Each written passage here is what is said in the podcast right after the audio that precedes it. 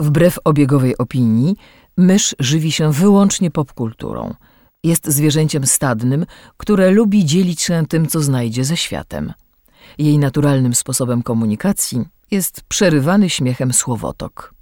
Słuchacie podcastu Myszmasz.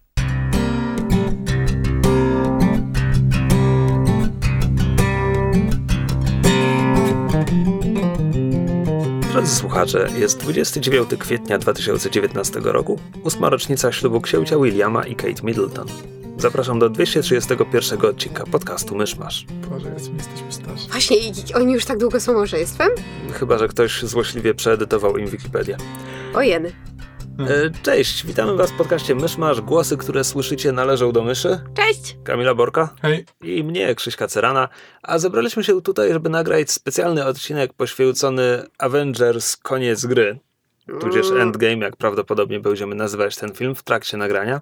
E, A kiedy mówię specjalny odcinek, to jest specjalny dlatego, że tak wynika z terminarza, nie dlatego, że temat nas jakoś szczególnie interesuje, ale obowiązki. E, I tak tradycyjnie pewnie zaczniemy od segmentu bezspoilerowego, po czym wydamy ch- charakterystyczny sygnał dźwiękowy z siebie, e, żeby poinformować, że dalej są już tylko spoilery. Natomiast omówienie bezspoilerowe jest o tyle skomplikowane, że czym jest spoiler? Jak to rozumiemy? Ja Internet się o to kłóci. Inter, internet się o to kłóci. W mojej interpretacji spoilerem jest coś, co ma jakiś istotny wpływ na fabułę, więc wyłożenie tego pewnie, e, pe, pe, pewnie może komuś zepsuć przyjemność z seansu, ale na dodatek e, dodaję tutaj taką klauzulę, że musi to być coś gdzieś bardziej z głębi. Jeśli mówimy o pierwszych pięciu czy dziesięciu minutach filmu, moim zdaniem od czegoś trzeba zacząć, więc te według mnie można, można spoilować. E, I rzeczy, które były w trailerach, teoretycznie nie uznałabym za spoiler. To znaczy, jeżeli ktoś unikał wszystkich trailerów, żeby nic nie wiedzieć, no to sorry. zaczynam nabierać zdania, że powinniśmy zrobić jeden wielki segment spoilerowy, bo jeśli Nie. komuś zależy na spoilerach, to prawdopodobnie już poszedł do kina, żeby to szybko mieć za sobą, a jeśli nie, to właściwie Znaczy, ja myślę, że omówienie... mam e, wrażenie, że ten segment bezspoilerowy jest w tym momencie dla nikogo. Mam wrażenie, że omówienie bezspoilerowo będzie interesującym wyzwaniem w przypadku tego filmu. Tak, właśnie do tego całe, całe to in, ten, cała ta uwertura miała zmierzać, że w wypadku Endgame omówienie bezspoilerowe jest problematyczne, bo rzeczy, które nawet w mojej dość luźnej interpre- interpretacji uznaję za spoilery, zaczynają się gdzieś tam w 11 minucie filmu. Mhm. E, więc tak, no, spotykamy naszych bohaterów e, ten, po tym, po tym jak wstrząsnęły nimi wydarzenia z finału Infinity War i radzą sobie z tą sytuacją.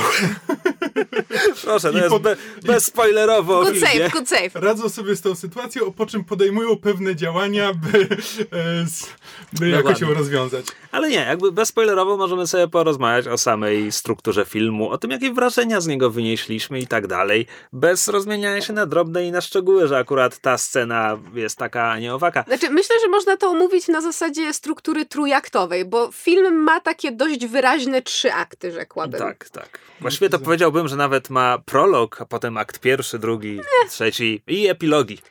Epilogów Oj. po horyzont. Tak, znaczy nie jest to poziom Władcy Pierścieni, ale Nie jest? Jest blisko. blisko. Tak.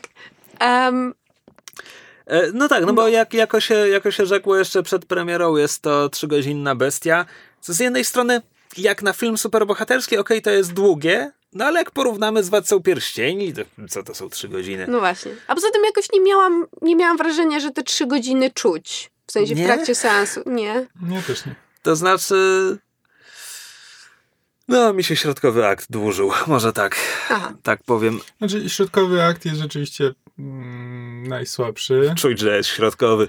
Tak, znaczy to jest takie trochę... mm, Coś musimy tu stanie- wrzucić. Tak, coś tu trzeba wrzucić, ale jakby pom- najwię- najwięcej pomysłów mamy na pierwszy, na- jakby na początek i na koniec, a środek jest tylko takim zawiązaniem trochę, roz, rozkładaniem pionków. I... To znaczy, z jednej strony tak, a z drugiej strony w drugim akcie mamy jakby pod pewnymi względami najwięcej jakby odniesień i ukłonów do, do całej spuścizny MCU.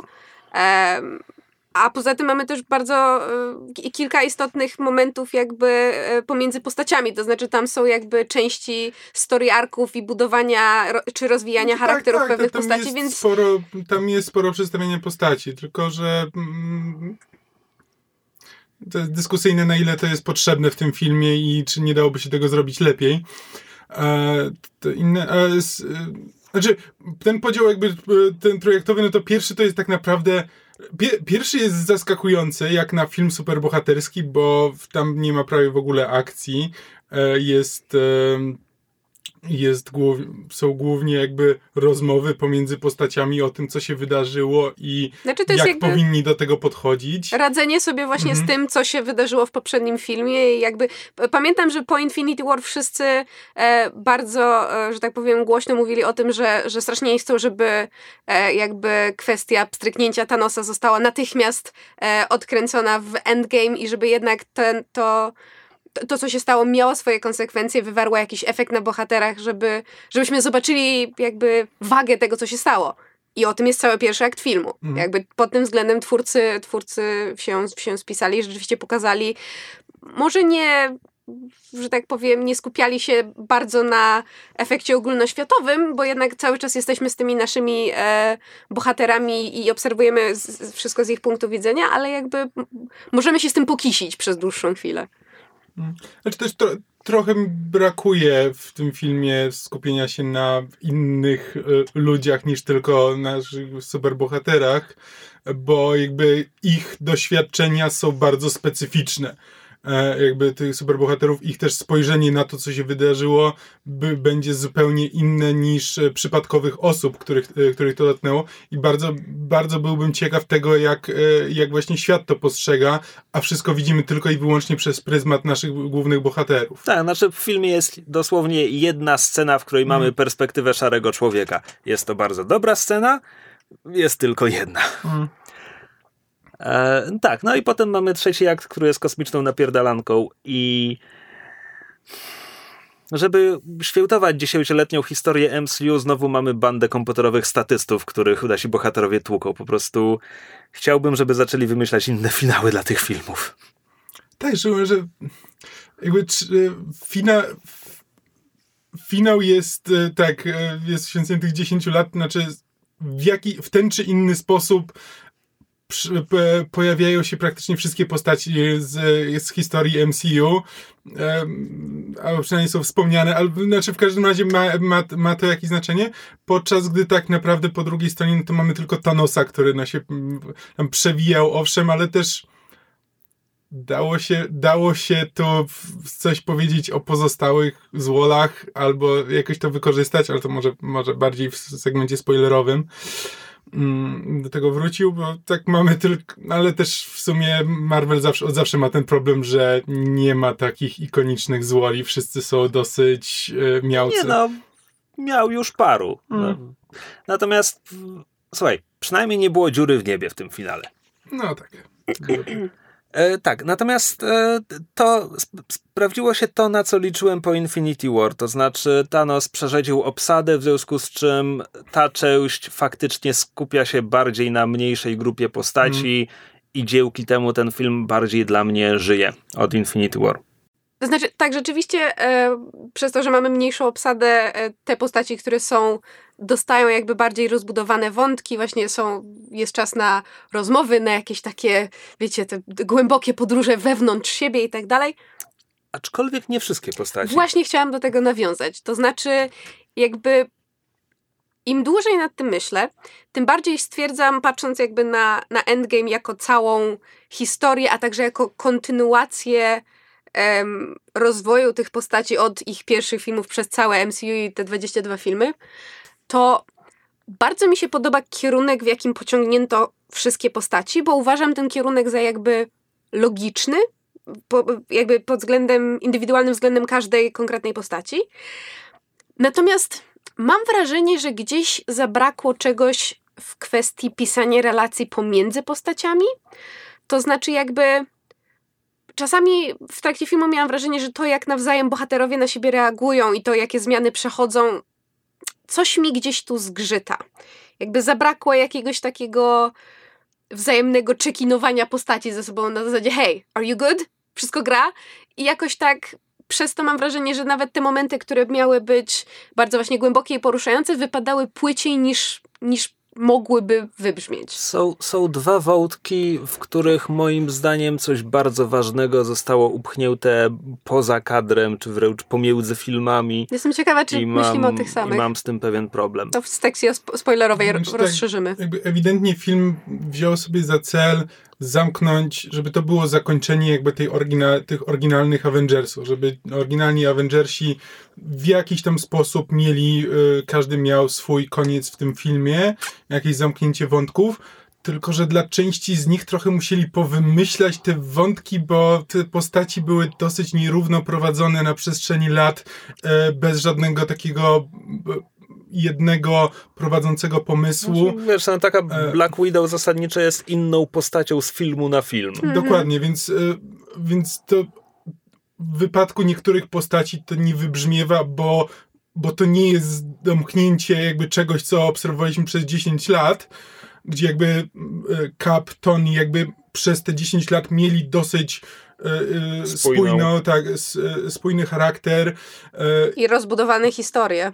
Tak, i jakby i każdy twórca, który do nich podchodził, e, jakby trzymał się tego, co, by, co było wyznaczone, a z kolei inne postaci mają tak, że każdy twórca widział w nich co innego jako, to, jako ten najważniejszy motyw przewodni. Tu chyba naj, naj, takim najbardziej widocznym przykładem jest Thor, który jakby w każdym filmie był traktowany trochę inaczej. W indywidualnym filmie. No trochę tak. E, znaczy, no, naczelnym przykładem jest, tak jak Krzysiek powiedział, Czarna Wdowa, moim zdaniem, jakby Thor.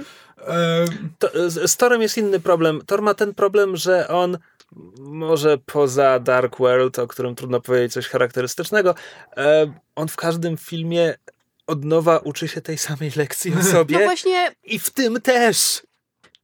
W Endgame on znowu uczy się tej samej lekcji, którą nauczył się w Ragnaroku poprzednio i, i w Infinity War. Jakby to jest wciąż to samo. mm.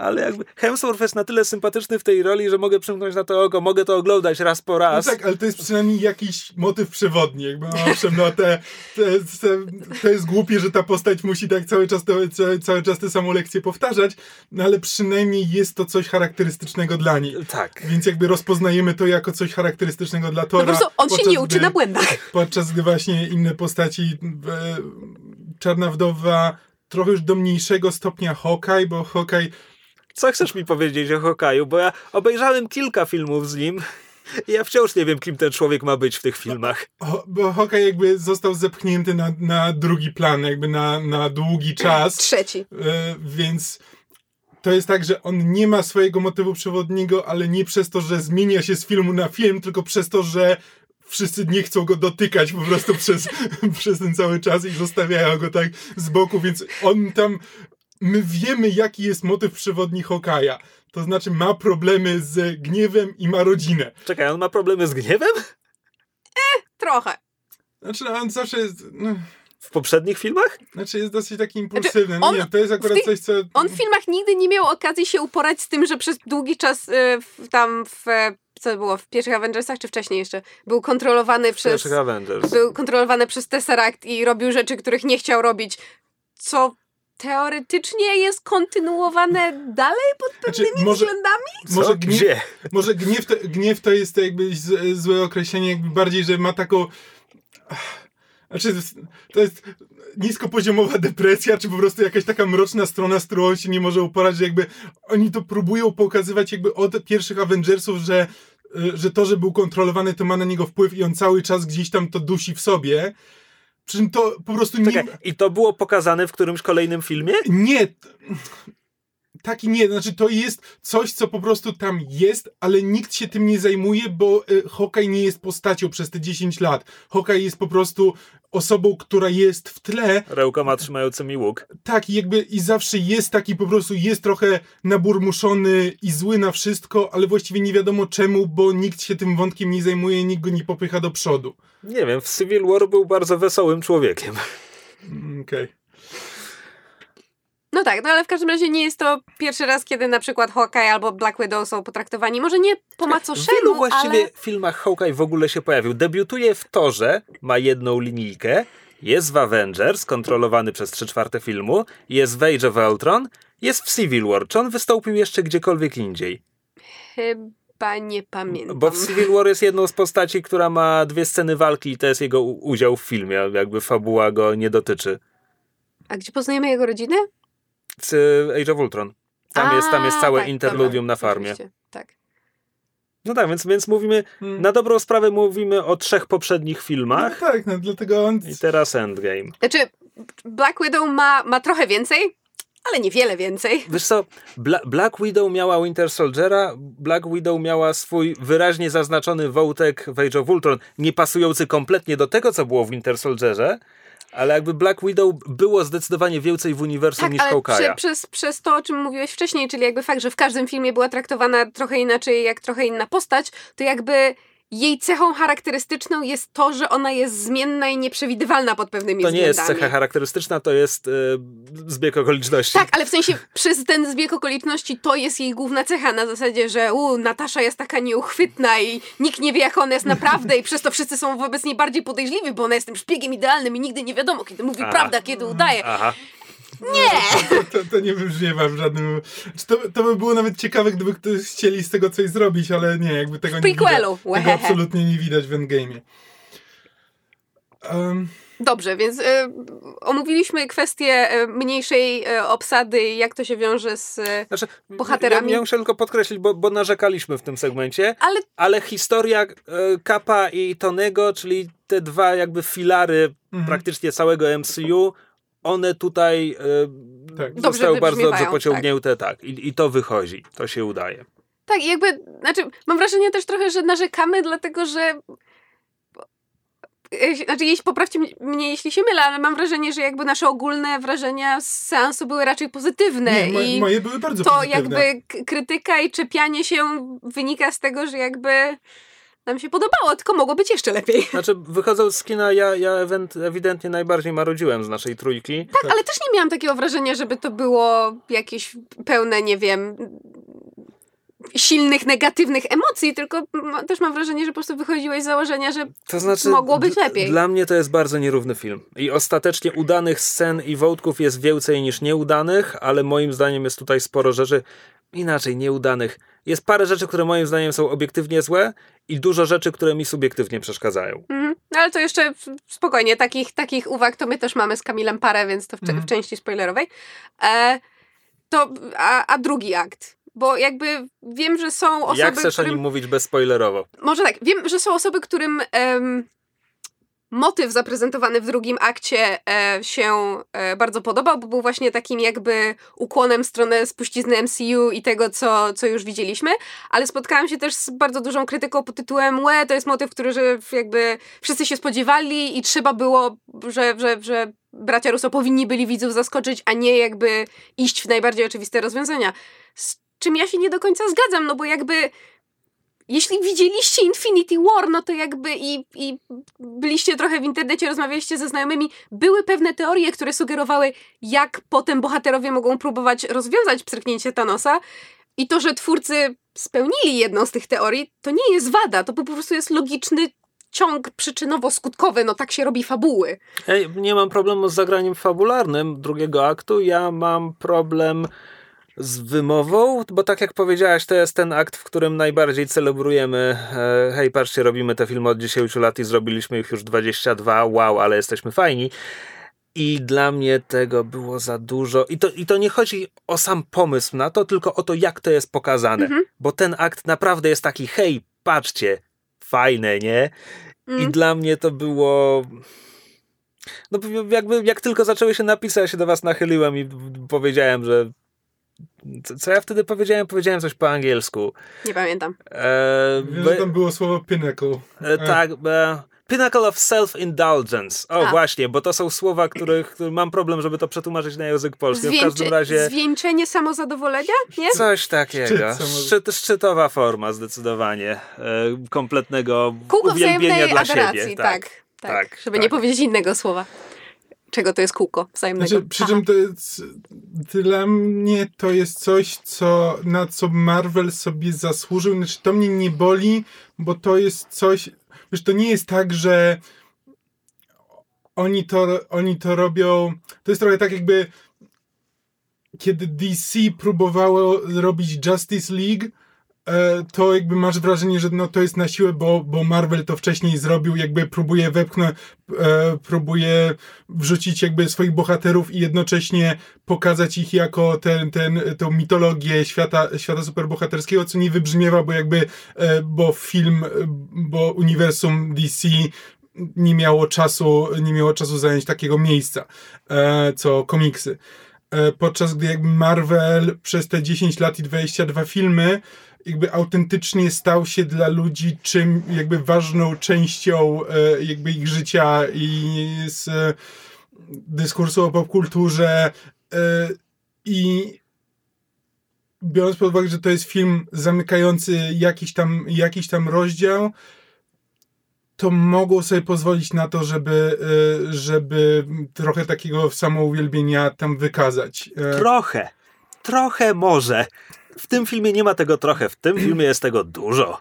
Znaczy, nie, mnie jakoś aż Dla tak mnie tego nie dużo. odebrałem, no, być może. Ale... E, natomiast kiedy mówię, że jest to zamknięcie jakiegoś rozdziału, jest to zamknięcie bardzo konkretnego rozdziału, bo chyba Kevin Feige, a na pewno dział marketingowy Marvela zaczął teraz nazywać, bo dotąd była mowa o fazach. Faza -hmm. pierwsza, mhm. druga, nominalnie to jest finał fazy trzeciej, ale od teraz zaczynają mówić o tych pierwszych trzech fazach razem jako Infinity Saga że mm. Endgame kończy nam sagę nieskończoności. To nie jest technicznie prawdą, bo jeszcze potem jest Spider-Man Far e, From Home. Ko kończy, kończy nam sagę bez granic, skoro posługujemy się polskimi tytułami. Mm. Tak, no a trzeci akt, jak już Krzysiek wcześniej wspomniał, jest e, radosną, superbohaterską nawalanką, co ma mnóstwo jakby wad pod względem, nazwijmy to strukturalnym, to znaczy jakby to jest kolejny raz to samo, już nieraz żeśmy to widzieli i jakby mhm. pełno jest efektów specjalnych i, i, i CGI, ale z drugiej strony jakby te momenty, które tam są, jakby ta, ta, ta, już na tym poziomie autentycznie czysta, prosta, fanowska radość, którą bardzo wiele momentów w finale mi przyniosło i, i pod względem jakby um, takiej, wiecie, skui radości pod tytułem jej, klaszczemy, to było takie super, e, a także momentów jakby wzruszających, czy w jakiś sposób poruszających, jakby pod tym względem dla mnie, jako dla fanki MCU i jakby takiej właśnie y, bardzo łatwo, y, że tak powiem, dającej się złapać na różne chwyty y, fangirl, dla mnie finał dostarczał.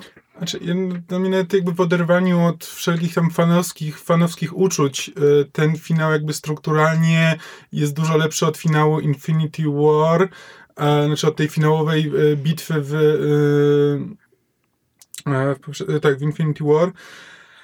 E, pod tym względem, że w Infinity War to wyglądało trochę tak, że no, e, owszem, jest całkiem niezły pomysł, że no, trzeba, trzeba powstrzymać atakujące siły przed dostaniem się do Wyżona. Jakby wiemy, o co się toczy stawka w tej bitwie. To nie jest bitwa o to, kto wygra, tylko kto się, komu się uda przedrzeć. Um, znaczy, czy uda się powstrzymać. Ale w ramach tej bitwy mamy tylko winietki z różnymi bohaterami, którzy biją się podczas tej bitwy i po prostu obserwujemy, jak się biją. E, ale nie ma to żadnego, e, żadnego oparcia w, e, w tym, kim są, te, kim są te postaci te charakterologicznie, tylko bardziej w tym, kim są te postaci pod względem ich mocy. I po prostu obserwujemy sobie fajny ten.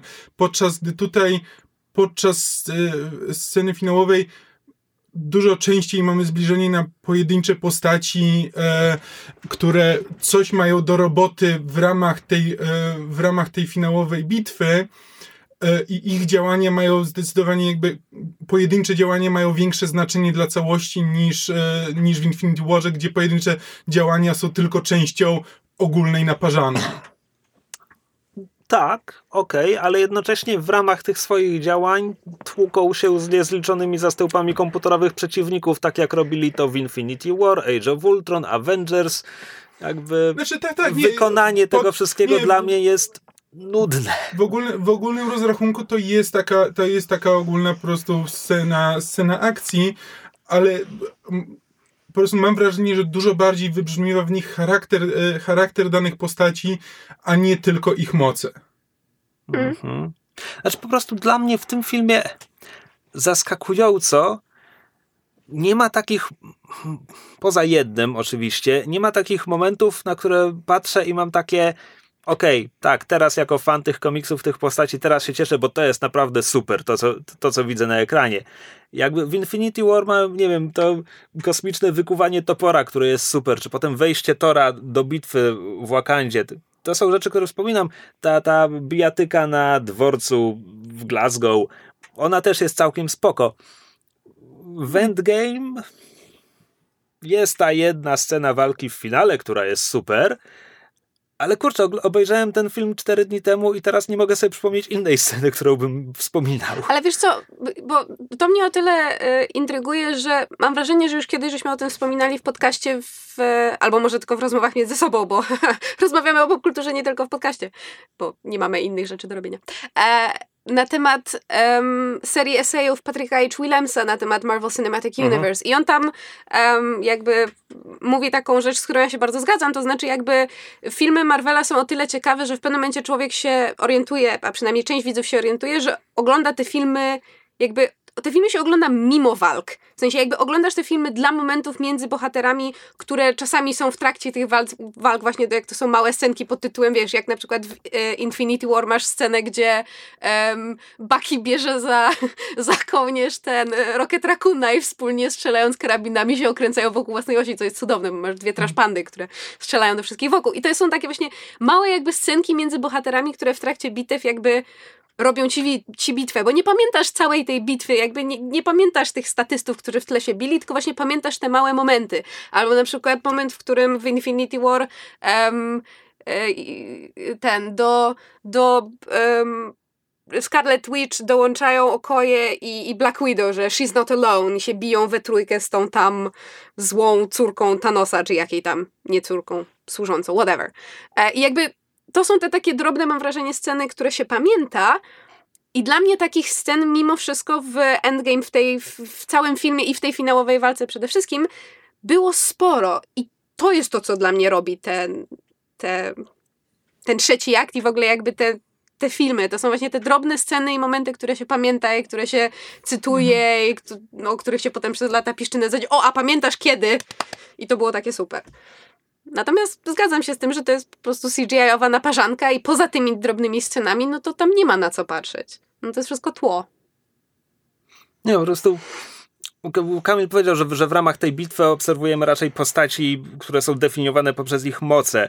Tylko mi chodzi właśnie o to, że jakby nie mam tutaj jakiegoś fajnego wykorzystania tych mocy, takich... No tak, Okej, okay, dobra, rozumiemy się. Chciałem tylko się upewnić, że się rozumiemy, mm. bo mówimy każde o trochę innych rzeczach. rzeczach. E, czy chcemy ciągnąć wątek bezspoilerowy dalej? Muzyka była ładna, bo tak. w tej części, że tak powiem, w tej części wreszcie usłyszałem, że indywidualne postaci mają swoje leitmotywy w tym MCU. Tak, które znaczy, się tam przeplatały. Inaczej, leitmotywy. Iron Man na przykład nie ma, bo w każdej części jego trylogii dawali mu inny team co jest, że tak powiem, pewnym błędem moim zdaniem. Swoją drogą zaskakująco fajny miał w trzecim filmie. E, wiem tylko dlatego, bo RMF Classic zaczęło go puszczać i nagle no takie, o, tam była dobra muzyka. Proszę. A, więc, więc tutaj jednak, kiedy mamy motyw Kapitana, kiedy mamy motyw Avengers, kiedy mamy motyw e, Captain Marvel, chyba tylko raz, ale jakby, ponieważ Captain Marvel mam w miarę na świeżo, więc skojarzyłem, że tak, tak, znam to. E, to wszystko jest jakoś ładnie wplecione i jak na film MCU byłem zaskoczony, że o, tu grają. Tak, jakby mam wrażenie też, że ta muzyka e, jakoś bardziej się wybijała w pewnych scenach, w sensie nie, nie, niemal miałam wrażenie, że, że specjalnie w niektórych scenach jest podkręcona głośność, tak żebyśmy wyraźnie tę muzykę usłyszeli i zwrócili na nią uwagę, bo to, co jakby bardzo wiele osób mówi w kontekście muzyki w MCU, to jest to, że ona ma, jakby ona ma stwarzać taki ambient w tle, między innymi dlatego jakby praktycznie nie ma leitmotivów, a jak ma to bardzo, że tak powiem, pojedyncze i, i, i często, że tak powiem, mi się na przykład niektóre mylą, e, ale tutaj w Endgame miałam wrażenie, że właśnie momentami ta muzyka specjalnie się wysuwała na pierwszy plan pod tytułem hej, zauważcie mnie, jestem tu, pamiętajcie do czego to się odnosi. I to bardzo dobrze działało. Hmm. Czy coś jeszcze? Um, poziom efektów specjalnych? Tak jak zawsze. Znaczy, nie bardzo mam wiele do powiedzenia mm, na ten temat. Znaczy, inaczej, w wypadku Halka mam wrażenie, że zrobili więcej niż wcześniej i moim zdaniem zrobili to dobrze. W sensie jakby Może. to, to, to, jak efekty w tym filmie wyglądają na Hulku jest, jest e, nieco inne niż było wcześniej i moim zdaniem jakby to, co próbowali osiągnąć, osiągnęli bardzo, bardzo, że tak powiem, skutecznie. Może, ale potem jest scena, gdzie bije samochód i rzuca skuterem i ja znowu nie wierzę, że to są obiekty fizyczne, z którymi wchodzi w interakcję. No tak. Więc nie wiem, czy pewnych rzeczy się nie przeskoczy, czy, czy ten. No ale na pewno jakby nie było tutaj, to nie jest Black Panther, gdzie nagle mamy oj, oj. tak. To, To- prawda. Prawda.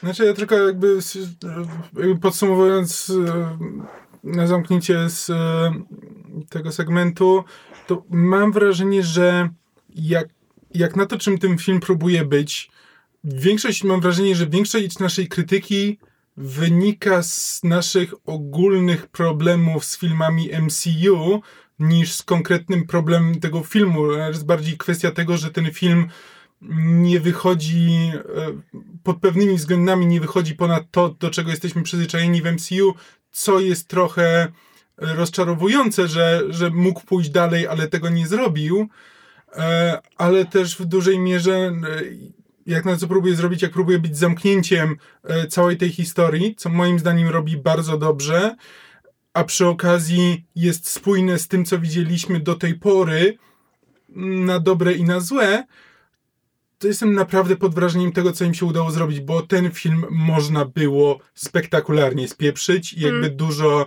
e, jakby gorszy, gorszy reżyser niż bracia Ru, e, Russo mógł z tego zrobić po prostu właśnie festiwal fanserwisu e, i To znaczy, ten film zawiera festiwal fanserwisu. tak, ale Ale ma nie mam też coś poza Tak, tym. ale nie mam wrażenia, że to jest wszystko, że to jest po prostu laurka dla MCU i koniec. To jest laurka dla MCU podszyta e, autentycznym rozwojem bohaterów e, i jakby szacunkiem dla ich wątków, zamknięcia, e, zamknięcia tego w satysfakcjonujący sposób. Znaczy tak, jakby tak jak mówiliśmy, że ten drugi akt to jest właśnie to, wiesz, kółko wzajemnej adoracji, ale ja nie mam wrażenia, że, że film, jakby, że cały film jest tylko i wyłącznie tym. To nie jest za Mhm. przeproszeniem tak, że cały film to jest, wiesz, krąg facetów stojących w kółko i. Tutaj mysz zrobiła bardzo wymowny gest, którego w podcaście trudno oddać, ale możecie sobie wyobrazić, jak wyglądał. It was wanking. Em, ale nie mam wrażenia, że z tego się składa cały film. Jakby są tego elementy, ale mimo wszystko właśnie jest jakby szacunek dla, dla tego wszystkiego, co zostało stworzone, a nie tylko właśnie ta gratulowanie sobie nawzajem. Jakby w tym jest coś więcej. Natomiast nie uważam, żeby te hurra optymistyczne recenzje pod tytułem O mój Boże, największe osiągnięcie kinematografii ever były zgodne z prawdą, bo chill, just calm your tits. Naprawdę, nie przesadzajmy. Du- Duch Rogera Iberta dał temu filmowi trzy gwiazdki na cztery, natomiast e, kiedy mówię duch Rogera, Roger Ibert nie żyje, ale jego strona internetowa wciąż działa. Em, więc, e, więc tam jest, tam jest recenzja i jest bardzo ładny ten em, linijka wprowadzająca do artykułu, która nazywa ten film The Most Blockbuster of All Blockbusters. No tak. Co wydaje mi się, że dobrze podsumowuje ten tytuł. Spoilery? Chyba tak, chyba już pora na spoilery. Sygnał dźwiękowy. Spoiler. Spoiler. Spoiler, spoiler, spoiler, spoiler. Spoiler. Wow. No to zapowiadają, że będzie sygnał dźwiękowy, to musi być sygnał dźwiękowy. Ale nie spodziewałam się szczęk. E, dobrze, to jeśli, jeśli słucha nas ktoś, kto filmu nie widział, to warto, warto opowiedzieć dokładnie o co chodzi z tymi trzema aktami więc i prologiem. Prolog polega na tym, że mamy trzy tygodnie po poprzednim filmie, bohaterowie się uzbierają i stwierdzają, o, Thanos jest tutaj, to chodźmy, skopmy go, odzyskajmy kamienie i cofnijmy wszystko. Z Captain Marvel, dodajmy. E, tak. E, swoją drogą, to tutaj byłem zaskoczony, że scena po napisach z Captain Marvel autentycznie była sceną po napisach dla tamtego filmu, a nie kawałkiem, a nie kawałkiem e, Endgame, co oznacza po prostu, że jeśli ktoś ogląda Endgame i nie widział Captain Marvel, to Captain Marvel po prostu teraz jest ze wszystkimi bohaterami. Kropka. E, tak, więc lecą skopać Thanosa, co też robią, ale dowiadują się, że te, They're, they're too late. T- tak, Thanos zniszczył kamienie, żeby nie można było cofnąć tego, co za pomocą kamieni zrobił. E, Przez co jest bardzo osłabiony, przez co udaje im się go zabić. Tak, Thor ścina mu głowę. tak, dokładnie. Po czym mamy czarną planszę z napisem 5 lat później. Swoją drogą to jest, to jest e, niestety przykre, że polskie e, napisy niestety jakby em, zbyt szybko zdradzają, jak duży jest przeskok czasu, dlatego że jakby na tej czarnej planszy to five years later pojawia się słowo po słowie w pewnym odstępie czasu, a polski napis ci po prostu pokazuje 5 lat później, więc miałam takie u, o, u, e, mm. Tak, ja obstawiałam, że będzie pół roku. 5 lat to trochę długo. No i właśnie. No tak, no i wracamy do bohaterów pięć lat później, którzy. e, Kapitan Ameryka prowadzi grupę wsparcia dla ludzi, którzy nie mogą sobie poradzić z utratą połowy ludzkości. E, To jest ta jedna scena, gdzie mamy spojrzenie szarego człowieka, bo jeden z reżyserów, bodajże Joe Russo, e, gra, gra członka tej grupy wsparcia, który opowiada o tym, jak to był, był na pierwszej randce od pięciu lat. No i, no i e, mężczyzna, z którym się spotkał, z- zaczął płakać przy drugim daniu i A potem on zaczął płakać przy deserze. tak, tak. I, i to, jest, to jest dość ładne, aczkolwiek przed premierą filmu gdzieś tam rozdmuchano wypowiedź Kevina Feige, że, że członkowie społeczności LGBT, jeśli czekają na reprezentację w MCU, nie muszą już daleko czekać. Aha! Zakładam, że chodziło o film Eternals, w którym podobno głównym bohaterem ma być Herkules, który będzie gejem albo bi. Nie wiadomo, bo oficjalnie niczego nie powiedziano. Ale w momencie, w którym rozdmuchano to przed premierą Endgame i ktoś poszedł na Endgame, myślał zaraz, to, to tu? I, I obejrzał tę scenę, to potem pewnie pyta, zaraz, to miało być to?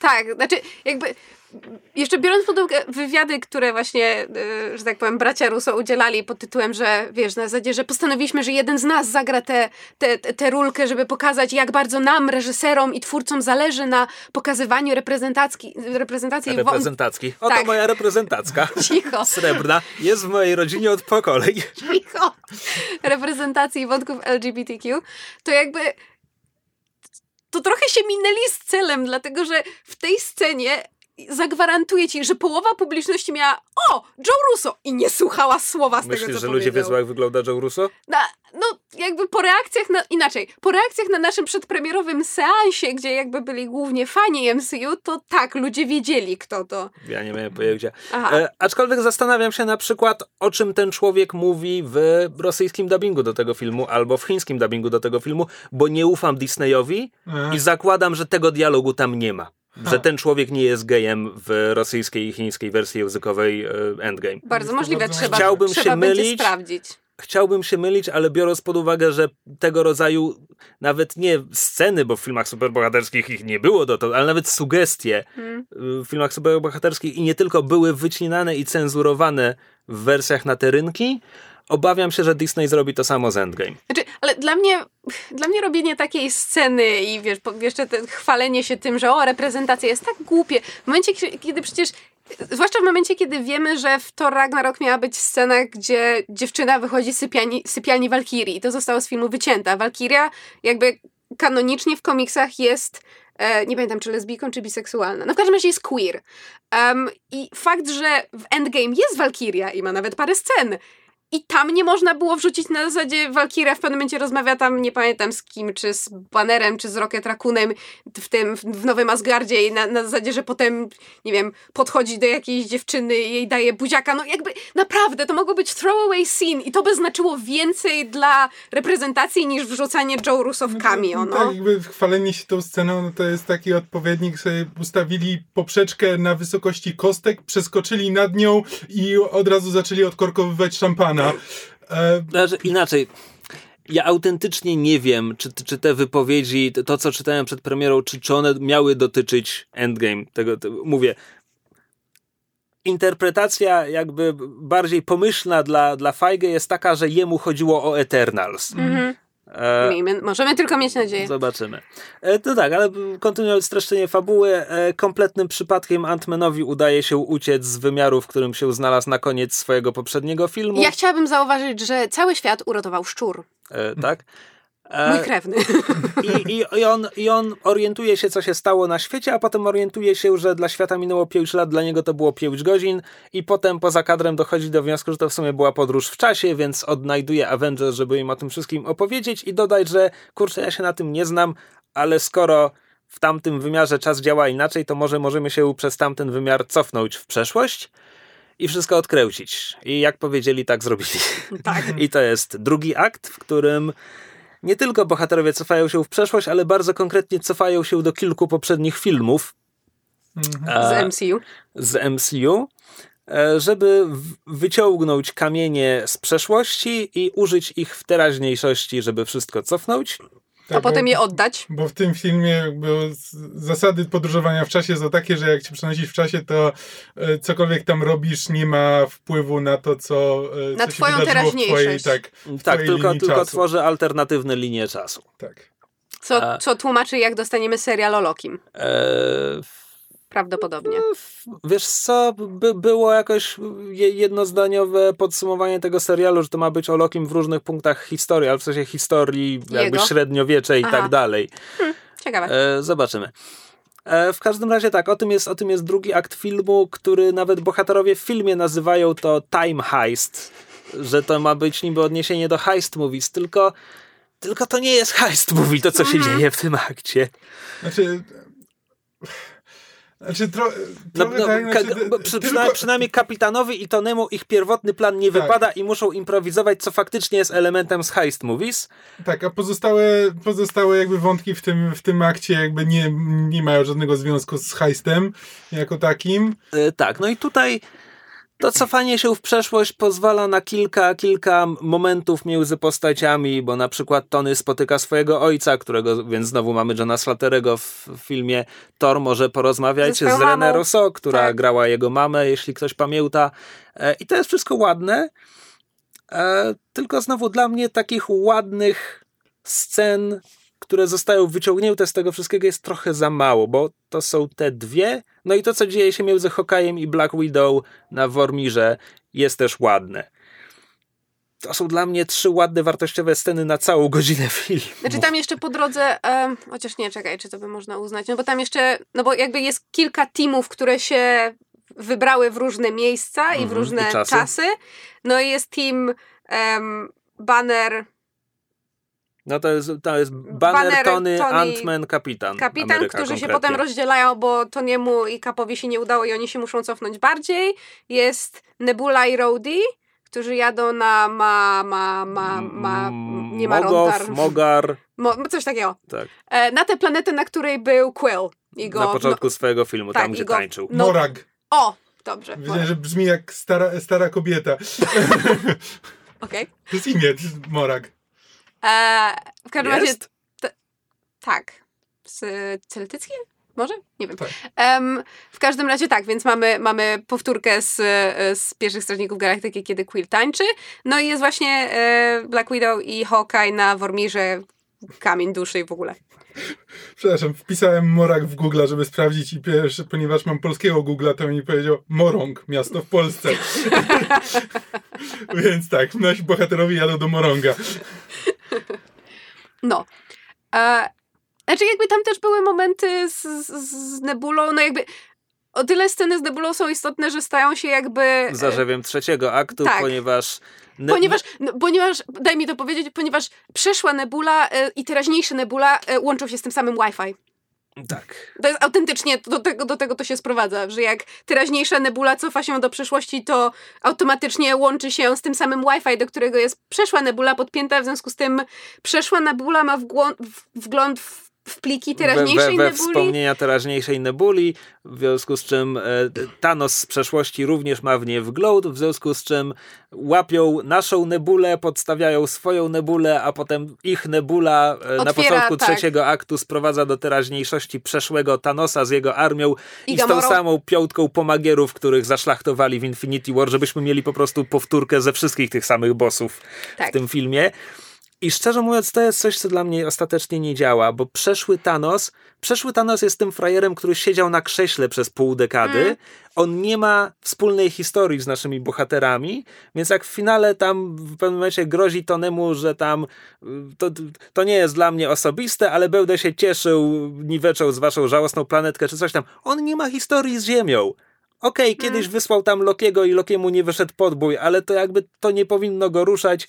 Tak samo jest też scena... bardziej miałem wrażenie, że on po prostu mówi o tym, co się jakby teraz dzieje, że po prostu że Może, no że ale- jakby... Ale zobacz, masz taką scenę, gdzie Scarlet Witch e, w pewnym momencie właśnie przydybuje Thanosa sama i zaczyna z nim walczyć i mówi tam you took everything from me.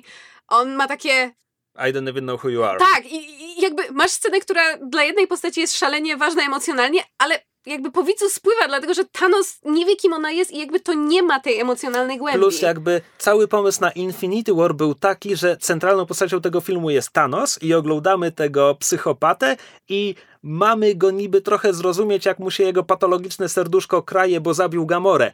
Spoko. To działa w Infinity War.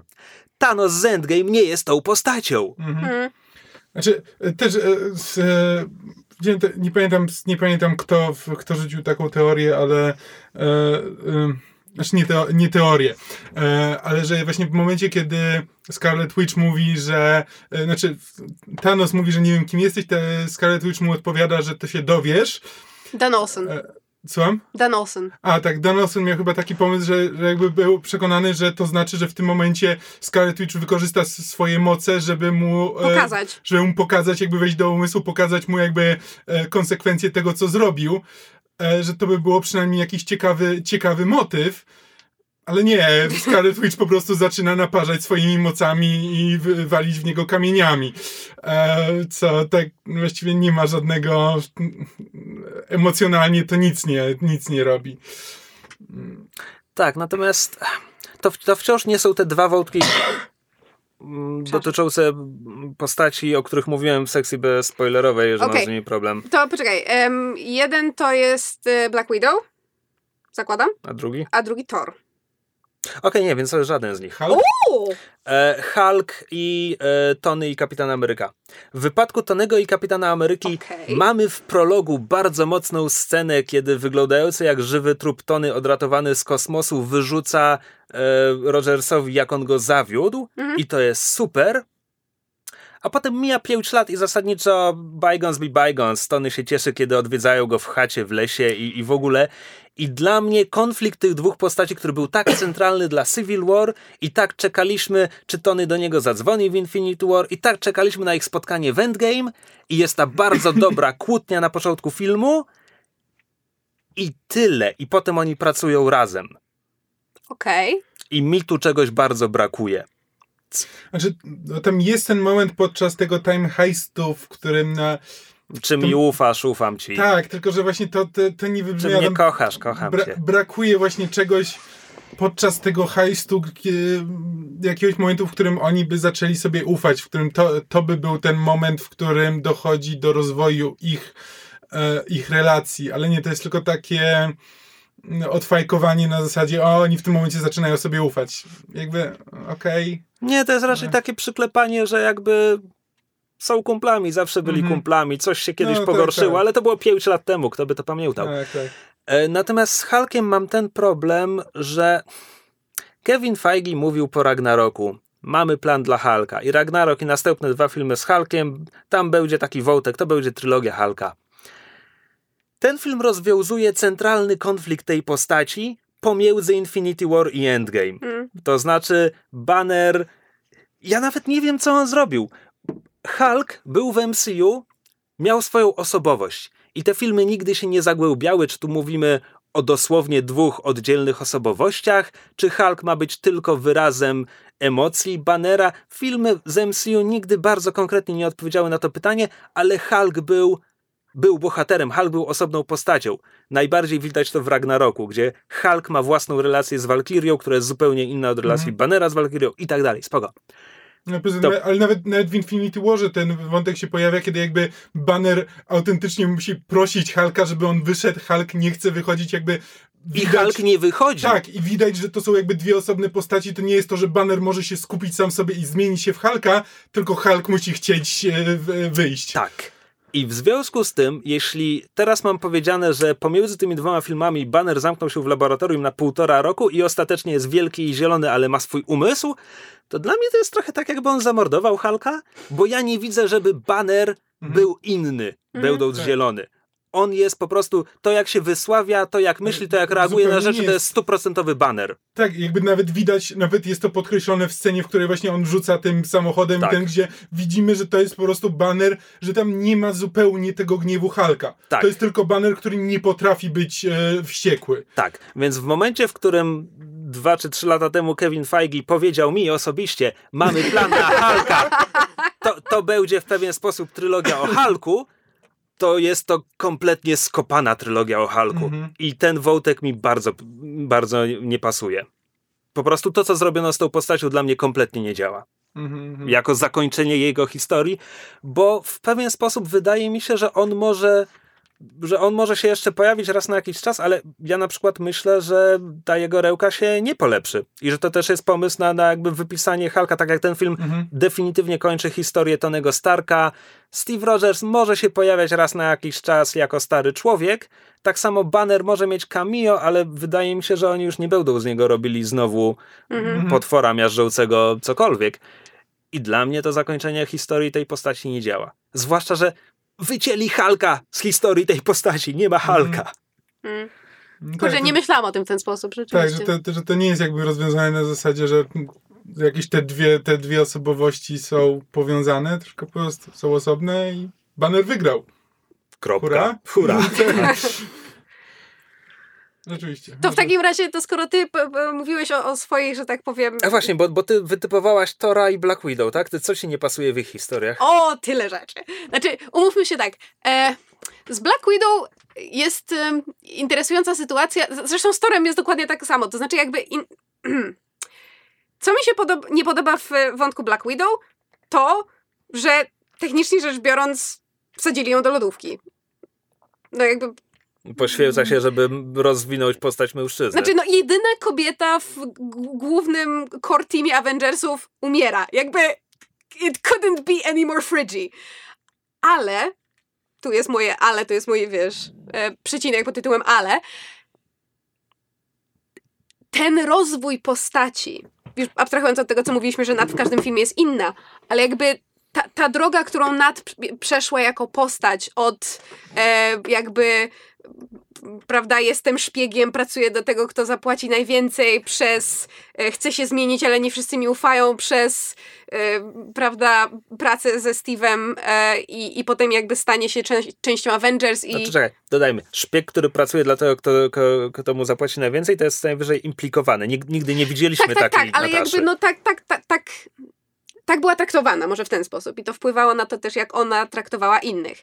E, I fakt, że Natasza jakby w tym filmie na samym początku, w pierwszym akcie, kiedy właśnie mamy, mamy pokazane, że Nat jest właściwie jedyną osobą, która trzyma Avengersów jako tako w kupie. Ona jest jedyną osobą, która jakby w ogóle skupia się na, znaczy jasne, to jest forma wyparcia i radzenia sobie z bólem, niekoniecznie skuteczna, ale jakby tylko ona próbuje pilnować, czy coś się nie dzieje, wysyła ekipy, żeby sprawdzały, czy są jakieś zagrożenia, e, mówi o Avengers jako o jedynie rodzinie, którą, e, którą zna i dla której jest w stanie zrobić wszystko, jakby fakt, że ona potem podejmuje decyzję, że to jest to jest, to, to jest sposób, w jaki ja chcę tę moją rodzinę uratować i chcę poświęcić wszystko dla nich, ja to kupuję.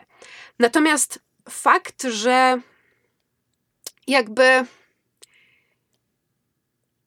niestety, no jakby wstecznie tego nie mogli naprawić, ale fakt, że właśnie w tych poprzednich filmach jakby Nat mimo wszystko była tą drugo, drugoplanową postacią i nie miała tak prominentnych wątków jak Cap czy Tony, to to jej poświęcenie nie do końca wybrzmiewa, mimo że jakby w Endgame mamy te sceny, kiedy wszyscy ją opakują, jest ta rozmowa przy jeziorze, kiedy e, Banner rzuca ławką, bo, bo jest taki rozżalony, ale na przykład w finale A, już po tym... mieli już wątek romantyczny, zapomniałem Tak. o tym. E, ale potem w finale już nikt jakby... Wszyscy zapominają o Tony Nat. Stark ma ładny pogrzeb. Tak, Tony Stark ma ładny pogrzeb, Nat nie. E, I jakby Hmm. tak jak bardzo, bardzo mi się podoba scena właśnie na Wormirze pomiędzy Nataszą a Clintem, gdzie oni... Znaczy, bo niektórych to strasznie raziło, że to jest ta scena na zasadzie, kto z nas popełni samobójstwo, ale z drugiej strony jakby fakt, że to jest scena pomiędzy właśnie tą dwójką postaci, gdzie jakby em, Clint, który mimo tego, że ma rodzinę, którą kocha, wie, że jest tak już zniszczonym człowiekiem, że równie dobrze może zginąć, bo to jest jedyne, na co się przyda, a Nat poprzez siebie jako postać i swoją drogę pokazuje mu, że hej, nieważne co zrobisz, każdy z nas zasługuje na odkupienie i ty też. I to jest jakby ostateczna lekcja, którą ona mu daje, poświęcając się, to jest super, ale to popycha do przodu historię Clint'a, a Natasza nadal zostaje na lodzie. Ale Natasza będzie miała film, a Clint... A nie, czekaj, on ma mieć serial. Ups. Tylko serial, serial ma być o Hawkeye, a, a on ma tam być tylko drugoplanowy podobno. Nie zmienia to faktu, że jakby jakby tak, tak jak charakterologicznie z punktu widzenia Nataszy rozumiem jej decyzję, tak z punktu widzenia jakby meta, metanarracji i pisania scenariusza, poświęcanie się jedynej kobiecej postaci w Core Team Avengers Znaczy, No wiesz, a, ale finał ci mówi, że teraz oni wszyscy są Avengers i, i w tych tak, ramach tak, masz tak, przecież tak. całe girl power sekwencje. Właśnie, skoro mówiłaś, przy tym mówiłaś o jesteśmy. scenie z Okoje, Wandą i, i Nataszą, no to ta scena dostaje sequel na sterydach w tym filmie. Tak. E, I to jest w sumie ciekawa scena, dlatego że w stosunku do niej mam wrażenie, widziałam najbardziej skrajne reakcje, to znaczy są ludzie, którzy byli tą sceną zachwyceni pod tytułem Yay, girl power i są ludzie, dla których to jest jakby najgorszy rodzaj e, właśnie takiego, wiesz, głaskania po główce pod tytułem no, no, macie feministki. I tak i nie, to znaczy jakby, umówmy się, kiedy zobaczyłam tę scenę, to po pierwsze ona jest strasznie wybijająca jakby z, z, z, z, his- Bo z ona, narracji ona filmu. jest nakręcona tak, żebyś zauważyła, że o, Tak, ona teraz jest jak- bohaterki są na Ona jest ekranie. jak pocztówka, pomijam już tak, logikę jest tego, że one nie mogłyby się zebrać w jednym No miejscu tak, na tym... w, lo- w logice jakby sceny to, nie, to, to kompletnie nie ma sensu, że nagle, że z jakiegoś powodu wszystkie kobiety znalazły się w jednym miejscu tej bitwy, czy jest jakiś osobny jakby żeński oddział, który, do którego oddelegowano wszystkie... Ale z drugiej strony, gdyby to byli sami faceci, to wtedy byłoby takie, no tak, no tam jest tylu facetów, w tej scenie są sami tak, tak, faceci. to jest problem właśnie z MCU, gdzie po prostu jest na tyle dużo facetów, że jakby probabilistycznie możesz To jest polskie słowo? Nie, cicho. e, możesz stwierdzić, że ten, że no tak, jeśli masz, jeśli widzisz na ekranie samych facetów, To wszystko jest w normie. Tak, to wszystko jest w normie. Ale to jest jakby- ogólny problem z MCU. Znaczy, jakby ja się z tą, z tą krytyką zgadzam i ta scena jest jeszcze bardziej właśnie kuriozalna w kontekście e, sceny z Scarlet Witch, Okoye i Black Widow z Infinity War, dlatego że, wiesz, tamta scena miała pokazać na zasadzie, że o, że widzicie, że mamy silne kobiety i ta scena też ma to pokazać. Tylko, że w tej scenie widzisz, ile tak naprawdę żeńskich e, e, postaci jest w MCU i masz takie...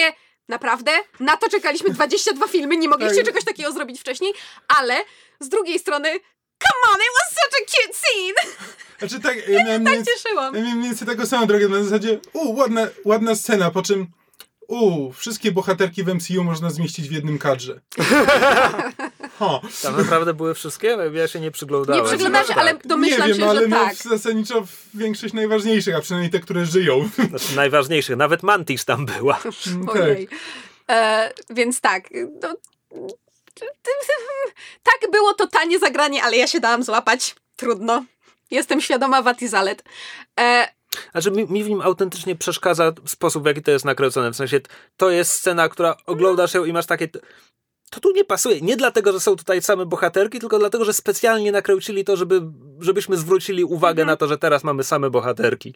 I coś mi tam nie, nie, nie zgrało. nie Znaczy, zgrało. te, tak jakby zdecydowanie zbyt zbyt sobie gratulują tych bohaterek jak na to, co MCU Nie zrobiło. E, tak, czego MCU nie zrobiło, że gdyby to było tak, że po prostu znaczy tak jak mówisz, że gdyby to była po prostu scena, w której akurat są wszystkie wszystkie bohaterki, ale ale nie robimy z tego hero shota, splash page'a, jakby wiesz, jednego kadru, na który wszyscy mają teraz zwrócić uwagę, to spoko, to, by było coś, co jakby nawet po filmie można stwierdzić, ej, ten był taki kadr, w którym są nagle wszystkie kobiety i można by było zrobić, o, rzeczywiście, to by było spoko, ale robienie z tego, patrzcie na nasze bohaterki i wtedy zaczynasz się zastanawiać, czy, czy MCU zrobiło coś, że rzeczywiście jest na co patrzeć pod tym względem. To, Znaczy- to nie jest coś, czego, tak jak mówiłem przy, że MCU, że to, że ten film jest laurką dla MCU, to, to Marvel na to zasłużył. Mhm. Ale nie zasłużył na ten kad, nie zasłużył na to, żeby No. sobie tak gratulować e, żeńskich bohaterek, bo tak naprawdę nawet jeśli rzeczywiście sytuacja się polepszyła, to polepszyła się w ciągu ostatnich paru lat. E, I to wciąż jest za mało, żeby robić z tego takie wielkie halo. No. A przechodząc do wątku Tora, bo to jest drugi jakby, z, z którym mam e, problem, w sensie z takich, z tych e, większych postaci, bo mam też problem z Bakim, ale to zaraz. W sensie, czekaj, jaki masz problem z Bakim? Bo jakby trudno mi go dostrzec, biorąc pod uwagę zawartość Bakiego w filmie. tak, mało Bakiego w Bakim. Znaczy, e, mój problem z Bakim, że mnie tak Film wziąłeś... śladowe ilości Bakiego i orzechów. Tak, wziąłeś mnie na dygresję. E, Mój problem z e, Bakim, oprócz tego, że zawsze jest za mało Bakiego, bo ja jestem wielką fanką Bakiego, e, ale teraz tak e, m- moim zdaniem, problem z Bakim jest taki, że w momencie, kiedy przez kilka filmów mieliśmy podkreślane, jak ważna dla Steve'a jest jego relacja z Bakim, do tego stopnia, że na miłość boską Civil War Jasne, częściowo było o politykę, ale umówmy się, chodziło o to, że Steve chciał pomóc swojemu chłopakowi, e, a Tony mu nie pozwalał. To fakt, że w tym filmie ta relacja dostaje jedną kilkunasto, kilkudziesięciosekundową scenę tak naprawdę e, i potem jakby już nigdy się więcej nie pojawia, bo, bo na koniec Steve rozmawia z Samem, a nie z Bakim, to mi przeszkadza. Mhm. I to w dużym stopniu. E, zwłaszcza, że potem jakby sami Baki mają dostać swój serial, więc jakby też Baki zasługiwał na to, żeby jakoś jego wątek ze Steve'em zakończyć sensownie. No ale... Ech, dużo mam do powiedzenia na ten temat. Ale, Ale wracając, miało być o torze. tak, miało być o torze. E, e, z Torem mam taki problem, że jakby. E, tak jak mówiliśmy na początku, że, że to jest ta lekcja, której on się nie może nauczyć i w kółko wałkujemy to samo. Z tym nie mam problemu, bo jakby Thor zawsze był dla mnie właśnie taką postacią, która pod pewnymi względami ma trochę zakuty łeb i trzeba jakby wielokrotnie w niego walić, żeby do niego dotarło. E, I z tym nie mam problemu.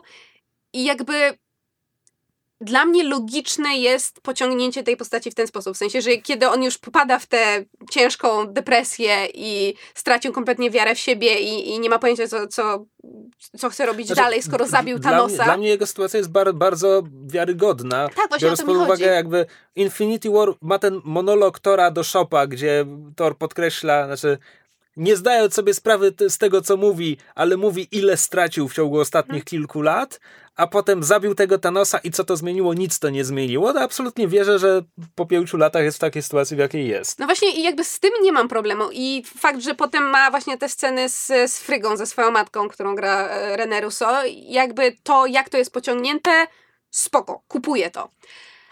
Natomiast mam problem z tym, po pierwsze, że Thor jest running fat joke przez cały film i to jakby też dla innych postaci, w sensie inne postacie sobie z niego żartują pod tym względem i jakby your friend is depressed może ktoś by mu pomógł. Wszyscy mają to w dupie i tego robią sobie żarty, że hej, the dude, bo haha, Big Lebowski. I z tym mam duży problem. Także na przykład pod takim względem, że na miłość boską, Walkiria spędziła praktycznie cały Ragnarok w bardzo podobnej sytuacji. To znaczy ona zapijała swoje smutki, bo nie mogła sobie z nimi poradzić. I ona widzi, że Thor przechodzi przez to samo. I co? I ją to gucio? No sorry.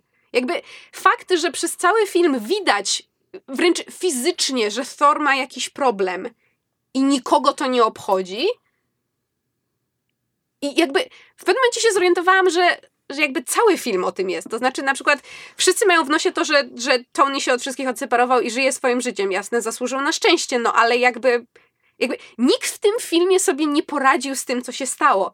I ja rozumiem, że taki miał być zamysł częściowo, no bo jakby e, Steve stosuje zaawansowane wyparcie pod tytułem robi dobrą minę do złej gry, ale otwarcie mówi Nataszy, że of, jakby żadne z nas sobie z tym nie poradziło. Natasza się rzuciła w wir pracy, e, Clint miał załamanie nerwowe i morduje mafiozów w Tokio, Tony się od wszystkich odciął, Banner robi sobie selfie z dziećmi i zabił Hulka, technicznie rzecz biorąc, jak już to nam Krzysiek uświadomił, a Thor jest e, pijanym grubasem, który krzyczy na dzieci przez internet.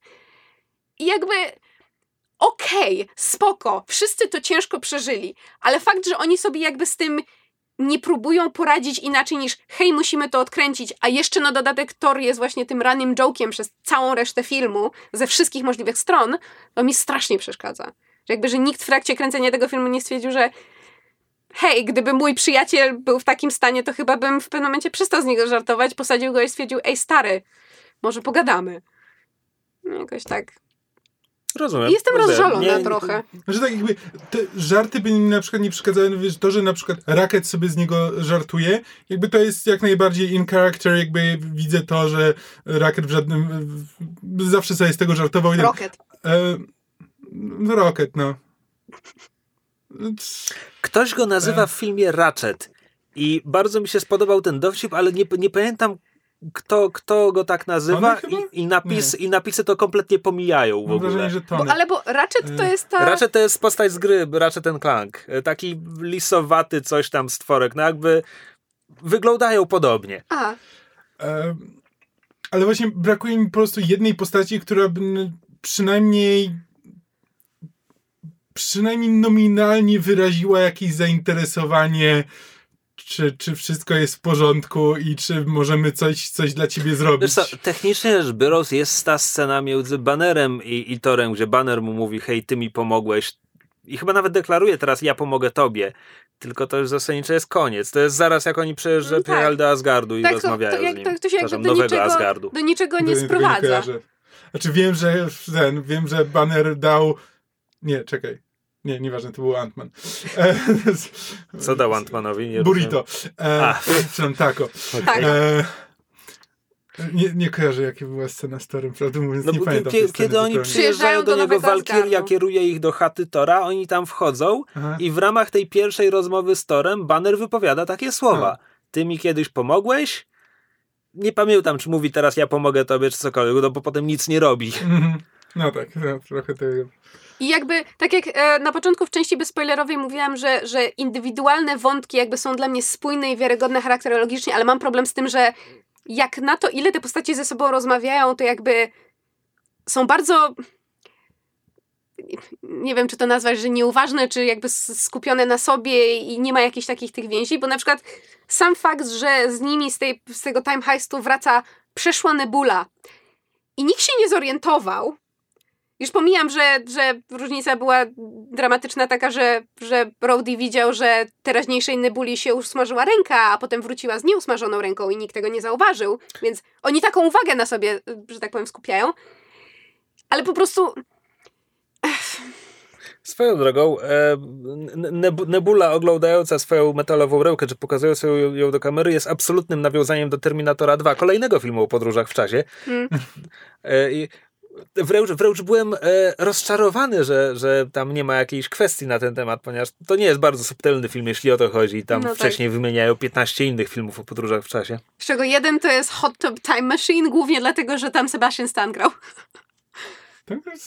Tak, tego w zupełnie. dwójce, bo oni Tak. mówią chyba o dwójce. Um, więc tak, więc jakby Black Widow i Thor to są moje problemy. Bakim jest moim ogromnym problemem, bo Baki zasługuje na więcej. To znaczy, przepraszam, ja muszę jeszcze wrócić Mhm. do Bakiego. Najwyraźniej. Najwyraźniej. Nie no bo jakby ja nie mam nic przeciwko temu, że, że no bo na koniec jest ta scena, kiedy e, prawda, e, wiemy już, że, że, że Cap się zestarzał i Baki sam jakby stoją i Baki ruchem głowy wskazuje Samowi, żeby sam podszedł. Ja nie mam nic przeciwko temu, że sam jest tym, który dostaje tarczę.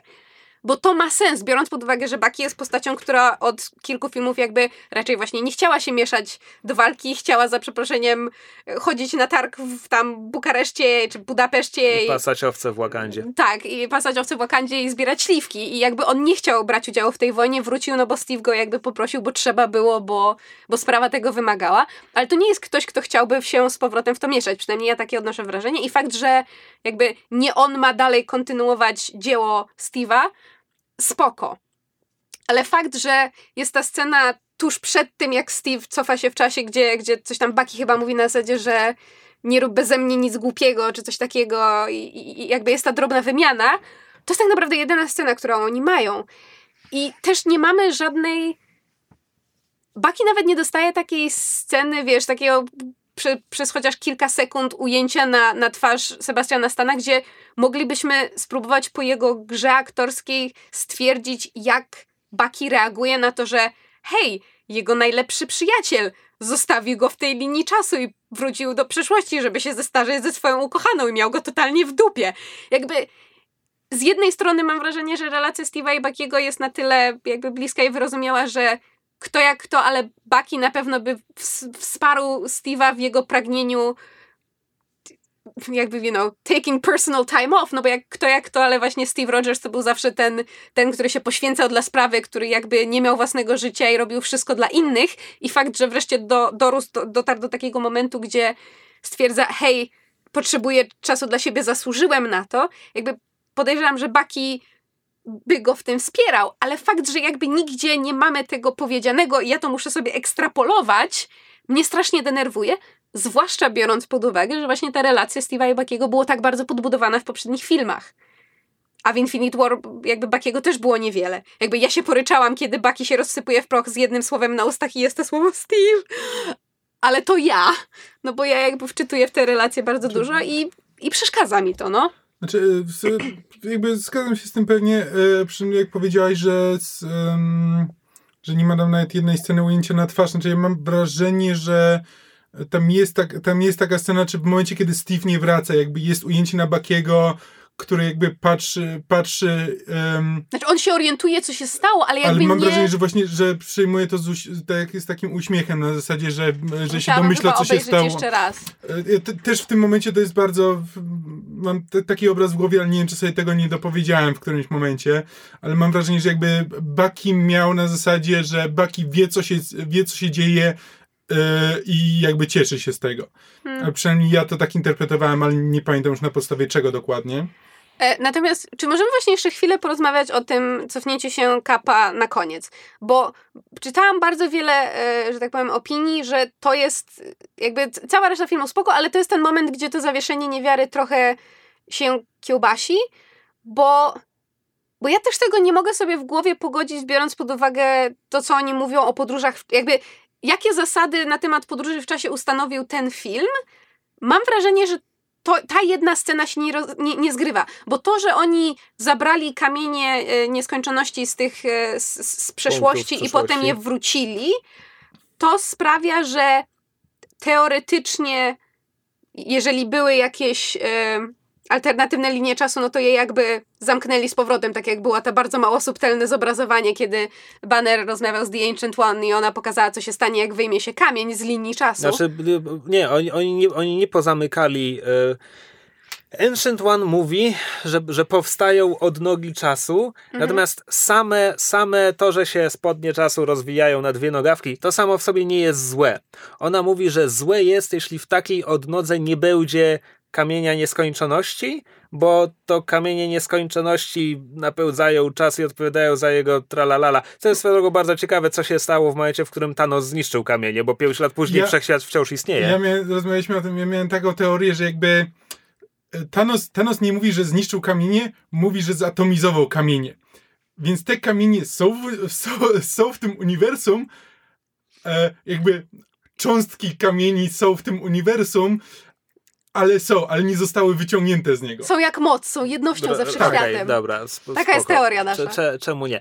E, w każdym razie, e, więc, więc o ile tam faktycznie te kamienie wróciły, to nawet jeśli pod nogi powstały, e, no to spokojnie, to sobie powstały, bo po prostu mamy multiversum. Mhm. Ale to teraz moje... a, a, a, nie pozamykali wszystkiego, no bo nawet jeśli Steve cofnął się do lat 70., żeby odłożyć Tesseract do siedziby S.H.I.E.L.D. To późniejszy Loki uciekł z. Tesseractem. Tak. tak, wiem. Ale chodzi mi o to, że jeżeli, jeżeli jest to rozszczepienie, jest to multiversum, to teraz moje pytanie brzmi, skoro Steve cofnął się w czasie i w pewnym momencie związał się z Peggy, to czy on nie powinien z nią się zestarzeć w innej linii czasu, bo, bo, bo, bo w tej naszej teraźniejszej nic się nie mogło zmienić, bo takie zasady wyłożył film, co oznacza, że w tej wersji mhm. Peggy jakby założyła Shield, miała swojego męża i zmarła, a Steve nadal był Steve'em, więc jakim cudem stary Steve się pojawił teraz? E, być może całe MCU jest teraz w rzeczywistości MCU B e, i no to... po prostu obserwujemy tę linię, w której Cap się zestarzał z Peggy. Alternatywnie I don't buy it. Alternatywnie e, tym, tym mężem, z którym Peggy spełniła całe swoje życie, cały czas był starszy Steve, tylko dotąd tego nie wiedzieliśmy. Też mi to przyszło do głowy, ale ja mam wrażenie, że my w pewnym momencie widzimy jego zdjęcie. Chyba, że to było na zasadzie, wiesz, Peggy kupiła jakieś w supermarkecie zdjęcie, z, ten, znaczy ten, ramkę ze zdjęciem jakiegoś randomowego, stokowego gościa. O, oczywiście, bo ona pomimo bardzo zaawansowanego Alzheimera wiedziała, że nie może e, młodszemu Steve'owi powiedzieć, powiedzieć tak. o tym, że spełzał razem całe życie. Wszystko ma sens. Znaczy, wiesz, to wszystko zawsze można powiedzieć, no Steve musiał wrócić w pewnym momencie do tej bazy wojskowej, z której wziął Tesseract i cząsteczki Pyma, więc może wziął więcej cząsteczek Pyma i potem cofnął się do tej swojej głównej linii czasowej po to, żeby usiąść na ławeczce e, i e, już jako stary człowiek. Diabli wiedzą. Jakby dla mnie to nie ma większego znaczenia, jakby to jest ładna scena i nie mam zamiaru e, jej rujnować logiką. E, a propos rujnowania rzeczy logiką, e, ten, ten film, znaczy po pierwsze to zakończenie zostawia MCU w szalenie ciekawym miejscu i ja mam wielką nadzieję, że oni nie będą się wycofywać z rzeczy. To znaczy, że Tony Stark umarł i nikt, nikt go nigdy nie wskrzesi. Mam nadzieję, że Steve Rogers jest teraz stary i nigdy nie odmłodnieje i kapitanem będzie sam, a po samie pewnie Bucky, a po Buckim wymyślą pięć innych postaci. I nie będzie tego, co trapi superbohaterskie komiksy od, e, wiesz, 80 lat, w sensie to, że w, w komiksach zawsze jest ten restart. Tak, mhm. było pięciu innych Kapitanów Ameryków, tak, Steve Rogers był martwy, a potem był emerytem, a potem był wilkołakiem, ale zawsze wracał do bycia młodym sobą i znowu zostawał Kapitanem Ameryką. Mam nadzieję, że MCU po 10 latach, po zarobieniu 15 miliardów dolarów, może sobie pozwolić na to, żeby wyjść poza Tonego Starka i Steve'a Rogersa i faktycznie dać nam nowe postaci i dalej ciągnąć tę historię tego świata z nowymi postaciami, z ewoluującymi bohaterami i pewnie będzie nowy Iron Man, ale to będzie ktoś nowy, ktoś, kto po prostu przejmie mhm. tę zbroję, przejmie tę schedę. Znaczy, ja bym tego nadzieję, no bo i wydaje mi się to bardzo prawdopodobne, bo jednak filmy nie mają tej elastyczności komiksów, jakby ta postać jest związana z konkretnym aktorem, E, I... Roddy chciałby zamienić parę słów i, i Banner też. No, no jasne, ale znaczy, ro, zmiana jakby Banera, jakby postaci grającej Banera, postaci grającej Rody'ego miała miejsce na samym początku MCU, kiedy to jeszcze wszystko ewoluowało, kiedy nie było konkretnego, jakby jednej konkretnej wizji na to, jak ma wyglądać to MCU. Już od wielu lat widać, że starają się jednak trzymać tych samych aktorów. E, I to wbrew ich Zachary Levi lubi to. Um, Okej, okay, fair enough. Ale nie wiem, nawet, znaczy, no dobra, ale to są wciąż postaci bardzo poboczne. Liczę na to, że jednak to by było na tyle próba wprowadzenia Tony'ego Starka z nowym aktorem to by się nie, to by się nie spotkało z, e, ze znaczy, zrozumieniem ja, fanów. Ja nawet nie myślałem o nowym aktorze, jakby mają już technologię odmładzania, więc gdyby bardzo chcieli, to Robert Downey Jr. jeszcze 30 lat może grać Tonego Starka. Też by była, też by była lekarz stara. Znaczy nie, mam taką nadzieję, wydaje mi się, że to jest bardzo prawdopodobne. Tak. E... Druga bardzo ciekawa rzecz, e, stan tego uniwersum po Endgame polega na tym, że i jestem bardzo ciekaw, czy scenarzyści przyszłych filmów będą o tym pamiętać i będą poruszać ten wątek. Ale jesteśmy teraz w uniwersum kompletnego science fiction, gdzie połowa tak. wszystkich mhm. osób żyjących na świecie ma 5 lat doświadczeń, której nie ma druga połowa. Mhm. mhm. I to jest teraz bardzo zabawne, że z statystycznym zbiegiem okoliczności wszyscy przyjaciele Petera Parkera zostali wypstryknięci i dlatego Far From Home oni wszyscy nadal są w jednej klasie, ale w tym liceum jednak będą dzieciaki, które... Które już są na studiach. Tak, które teraz nagle... No tak, to już nie ma ich w liceum. Ale tak, jak, jakby nagle ten 16-letni Peter Parker ma 21-letnich znajomych, którzy dla niego przedwczoraj byli piętnastolatkami. Znaczy tak, myśmy o tym z Kamilem rozmawiali, bo ja na przykład, e, jest ileś takich seriali, gdzie na przykład ludzie wracają z martwych. Jest e, serial The Returned, to było Le, Le Revenant, taki francuski serial, gdzie ludzie powracają z martwych, ale jakby od ich śmierci minęła e, różna ilość czasu, więc na przykład może wrócić ktoś, kto zmarł wczoraj, a może wrócić ktoś, kto zmarł 50 lat temu.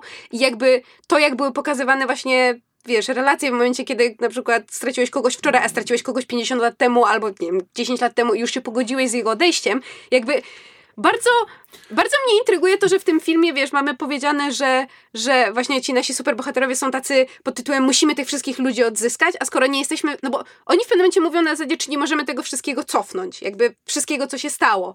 No i Tony im wtedy mówi pod tytułem, ej, ale są ludzie, którzy nie chcą, żebyście to cofnęli. Jakby ja mam rodzinę, ja mam córkę. Są ludzie, ja, jestem ja, ja nie chcę, ja, żebyśmy ja to ludziem cofali. jestem, ja nie chcę, żebyśmy to cofali, więc oni stwierdzają, no dobra, no to nie cofamy, tylko przywrócimy z powrotem tych wszystkich ludzi. Nikt z nich ani przez moment się nie zastanawiał na temat tego, jak to wpłynie na świat. To znaczy właśnie w tym momencie mamy, mamy państwa, które się na pewno po drodze rozsypały, rządy, rodziny, jakby całe społeczeństwo pod wieloma względami przeszło ogromną traumę. Tak, No I to jakby jest i to widać w tych drobnych przebłyskach, kiedy Ant-Man wraca i widzi, co się stało z miastem. Jakby widać bardzo drobniutkie przebłyski tego jakby w sensie takiego... em, takiej pocztówki, no bo jakby obserwujemy tylko przez moment je, to, że jego córka jest o 5 lat starsza, ale jakby nie widzimy, jak to wpłynęło na ich relacje praktycznie w ogóle. I ja bardzo liczę na to, że, że kolejne filmy MCU będą w bardzo dużym stopniu wracać do tego, że hej, relacje międzyludzkie na tym etapie są Tak, zupełnie wiesz, na- inne. na- Ja bym tego chciał, ale boję się, że to będzie zamiecione pod dywan, bo to jest trudne. Ja wiem, ale z tego mogły, mo- mogłyby być takie fantastyczne Tak, fabuły. To znaczy, wiesz, wyobraź sobie taką sytuację, że, że wiesz, że, że masz, nie wiem, żonę, która już przez pięć lat opłakała swojego męża i on nagle wraca i kochanie, wróciłem. A ona takie, mm, mam już jed- innego Męża i męża trójkę twój... dzieci, Tak, tak. dokładnie. I po prostu, no, come on, to by było tak cudowne. Tak, ale Ja są jestem ludzie, teraz- którzy nie będą mieli do czego wrócić, bo tam widzieliśmy zarośnięte domy, Tak. zniszczone. O Jezu, Nagle ktoś wraca, taki- i, wy- wraca i albo jego dom jest zarośnięty, albo ktoś inny już w nim mieszka Ale i nie czytałam masz do czego strasznego, wrócić. czytałam strasznego tweeta pod tytułem Hej, fajnie, że nikt nie mówi o tych osieroconych niemowlakach, które poumierały w różnych miejscach, bo ich rodzice zostali wypstryknięci. Jakby ilość też sierot na tym świecie musi być dramatyczna. Ja jestem teraz szalenie ciekaw pierwszych pięciu minut Spider-Man Far Far, From From, Home, Home, prawda? ponieważ podstawowe pytanie, czy ciocia May była wypstryknięta, czy ona przeżyła 5 lat bez Petera? No właśnie to było też moje pierwsze pytanie, jak, jak żeśmy wyszli znaczy, z kina. Ja się wiesz, zastanawiam, jakby sam podtytuł to Far From Home jakby może znaczyć, może być bardziej Są na wycieczce w Europie, widziałeś Ale może to jest dwuznaczne, Tak, ale może być dwuznaczny na zasadzie, że no, jakby Peter jest teraz w świecie, w któ- którego nie poznaje, no ale też jeśli będzie w Europie, to właściwie to nie ma znaczenia. MJ, Gankę, przepraszam, Net, jakby Flash, jakby wszyscy są w jego wieku, no. Jego klasie nic się nie stało. Mhm. Więc tak. No, z- pożyjemy, zobaczymy, jak to z tym MCU będzie. Natomiast y, punkt wyjścia jest cokolwiek interesujący. A ja bym jeszcze wspomniała o paru takich sympatycznych rzeczach, które Proszę były przez bardzo. cały film, czyli na przykład to, to, ten, ten, co mówiłeś, że w trakcie walki był tylko jeden moment, który wywołał jakąś reakcję, no, No to tak. wiadomo, kiedy Cap podnosi młot Tora, no bo jakby wtedy całe nasze kino e, wybuchnęło wrzawą, a e, e, bardzo jakiś sympatyczny widz przed nami wręcz wstał i zaczął bić brawo i krzyczeć yeah! I to mnie strasznie ujęło. I podobno takie, ten, podobnie żywiołowe reakcje były w kinach na całym świecie i to rzeczywiście była strasznie fajna scena.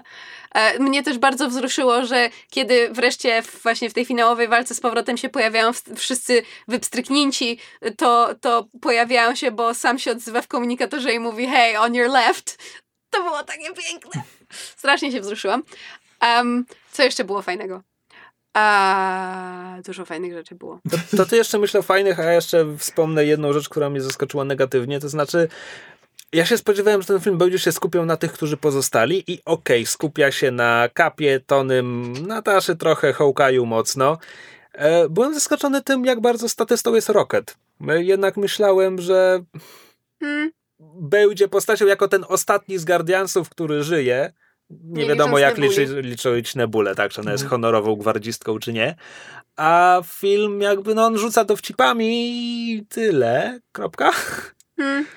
Znaczy, zwłaszcza biorąc pod uwagę, jak właśnie fajnie była pokazana jego relacja z Torem i y, jakby oni mieli właśnie te, wiesz, te, te e, znaczącą wymianę na temat tego, ile każdy z nich stracił i fakt, że właśnie potem Rocket jest tą osobą, która najwięcej z niego żartuje i, i nie próbuje mu w żaden znaczący sposób pomóc, a byli właśnie tymi, którzy mieli w sumie dość istotną więź, to znowu jest coś, co mi przeszkadza. Wiem, że też wiele ludzi miało pretensje o to, jak, e, jak niewielką rolę e, pod pewnymi względami Deus Ex Machina odgrywa Captain Marvel, ale jakby no, no trochę nie mieli jak inaczej tego zrobić, no bo po, po pierwsze ona jest na tyle silna, że gdyby tam była przez cały czas, to połowa z tego filmu nie ma sensu. Po drugie, jak ona słusznie zauważa, Ziemia, jakby Ziemia jest jedyną planetą, która ma Avengersów, więc ona musi pomagać innym.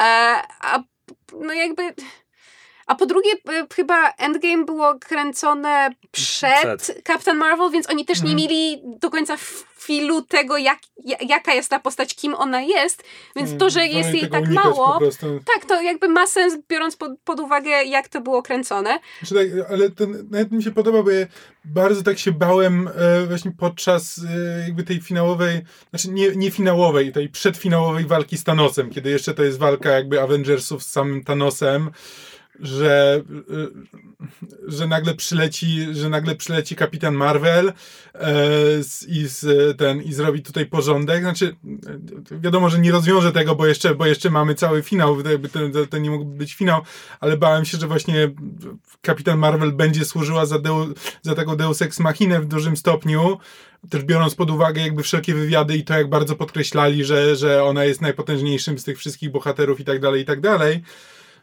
E, Tutaj owszem, ona wraca, ona ten, ale to nigdy nie rozwiązuje niczego. To, że ona jest w stanie poobijać Thanosa bardziej niż ktokolwiek inny, w żadnym momencie nie zmienia, e, nie zmienia sytuacji. Znaczy to jest... e, Tak, bo to, to on... jest w sumie smutne, że ona właściwie nie odgrywa w ten sposób żadnej roli, mogłoby jej tam nie być, ale z dwojga złego wolę w tę stronę, niż gdyby ona miała wszystko rozwiązywać. Mm. E, plus wyglądała fantastycznie w tej e, krótkiej fryzurze. To muszę Mhm. powiedzieć. It was so gay. I loved it. Um, natomiast chciałabym jeszcze e, nawiązać do Strange'a, no bo on, umówmy się, on ma tutaj strasznie malutką rolę, ale bardzo mi się podoba to, że e, zostaje wytłumaczone to, co mi najbardziej, najbardziej mnie zastanawiało w Infinity War, to znaczy dlaczego e, Strange, który mówił, że Tony dam cię zabić, ale nikomu nigdy nie oddam e, tego kamienia czasu i potem to robi dobrowolnie, w tym filmie dostajemy odpowiedź, dlaczego to zrobił. To znaczy jakby, bo kiedy Ancient One o tym słyszy, to wtedy to jakby to, że on dobrał ten, oddał ten kamień dobrowolnie, to był jakby, zrobił to, żeby każdy, kto o tym usłyszy, kto go znał, wiedział, że musiał mieć jakiś powód. Jakby ja nie wiem, czy on prawdopodobnie wiedział, że Ancient One będzie potrzebowała jak, jakby powodu, ale fakt, że te, uzyskujemy tę odpowiedź w Endgame mi się bardzo podobał. I muszę powiedzieć, że tak jak samo poświęcenie Tony'ego jest dla mnie sensowne w tym względzie, że no jakby od niego się e, Marvel Cinematic Universe zaczęło i, na nim się w pewnym sensie kończy, czy też na jego poświęceniu. I to jest bardzo ładny motyw i jakby ten cały ark jego postaci. Bardzo mi się podoba, że twórcy to ujęli w bardzo ładnym dialogu. Ja nie wiem, czy byście zwrócili uwagę, bo w, O który dialog ci chodzi? E, w momencie, kiedy Tony wymyśla sposób, jak się cofnąć w czasie, rozwiązuje ten, Mhm. ten problem, o którym im mówił i tam w pewnym momencie siada z Pepper na kanapie i mówi, że, że tam, że wymyśliłem, jak to zrobić, ale nie, nie, ja jakby nie, nie, nie zamierzam tego robić. I Pepper się wtedy pyta na zasadzie, but will you be able to rest?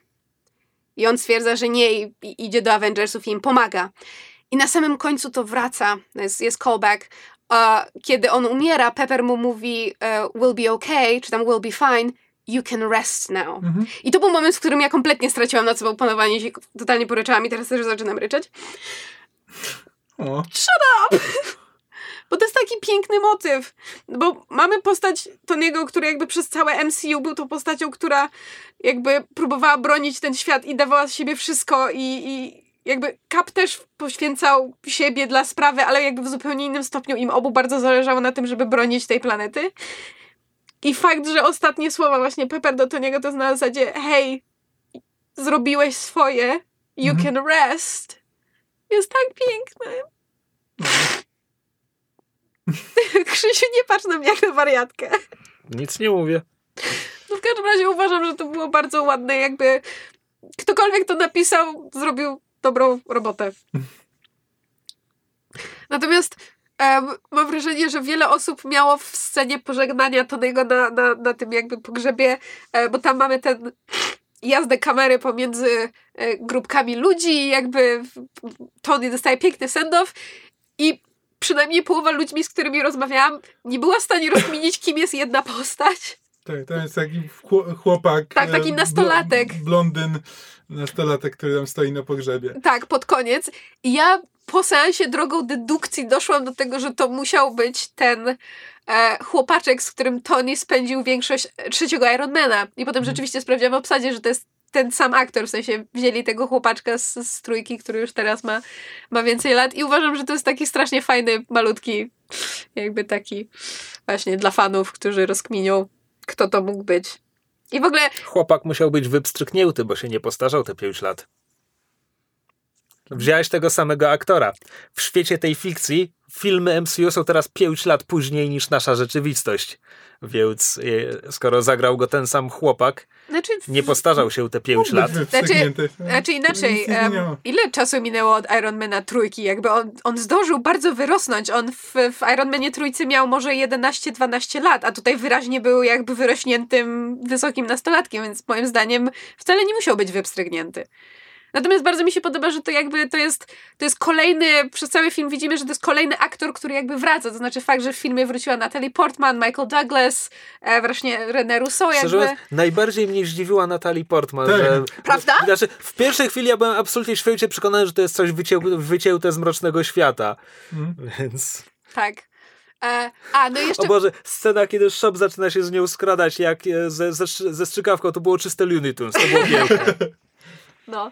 A jeszcze mówiłam o, o fajnych scenach, no to y, y, trzeba wspomnieć też o scenie, która, y, że tak powiem, miała jedną z też bardzo żywiołowych reakcji i wywołała we mnie po prostu taki przypływ endorfin, to był Hail Hydra w windzie. Bo umówmy się, jakby koncepcyjnie scena w windzie i Hail Hydra to jest strasznie fajna scena i to jest jakby też bardzo ciekawy ukłon dla ludzi, którzy są fanami komiksów albo śledzą to, co się dzieje w komiksach, bo to jakby jasne jest nawiązanie do, do jakby tego, że, że S.H.I.E.L.D. jest hy, hy, Hydra do Winter Soldiera, ale jest też nawiązaniem do, do jakby motywów z komiksów, gdzie Cap jest w Hydrze i tak dalej.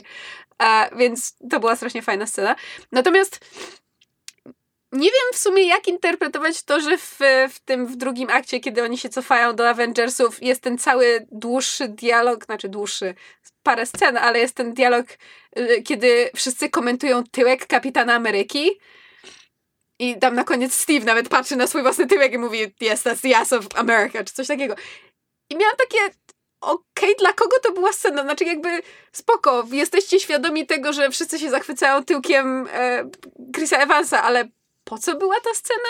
No, jakby, czy, czy, to był, czy to próbowali się przypodobać shiperom Toniego i Steve'a, bo Tony jest osobą, która zaczyna w ogóle te te, te znaczy, wymiany tylko to, uwag. Tony, Tony rozpoczynając tę wymianę zaczyna od skrytykowania tego kostiumu, a Steve miał fatalny kostium w pierwszych Avengers, więc nie może no. to po prostu było takie, owszem był. Może, no ale jakoś tak, nie wiem, dziwnie odebrałam tę scenę. Natomiast bardzo sympatyczne było to, że Loki w pewnym momencie się zamienia znowu w Kapitana Amerykę i go przedrzeźnia. To fajna scena.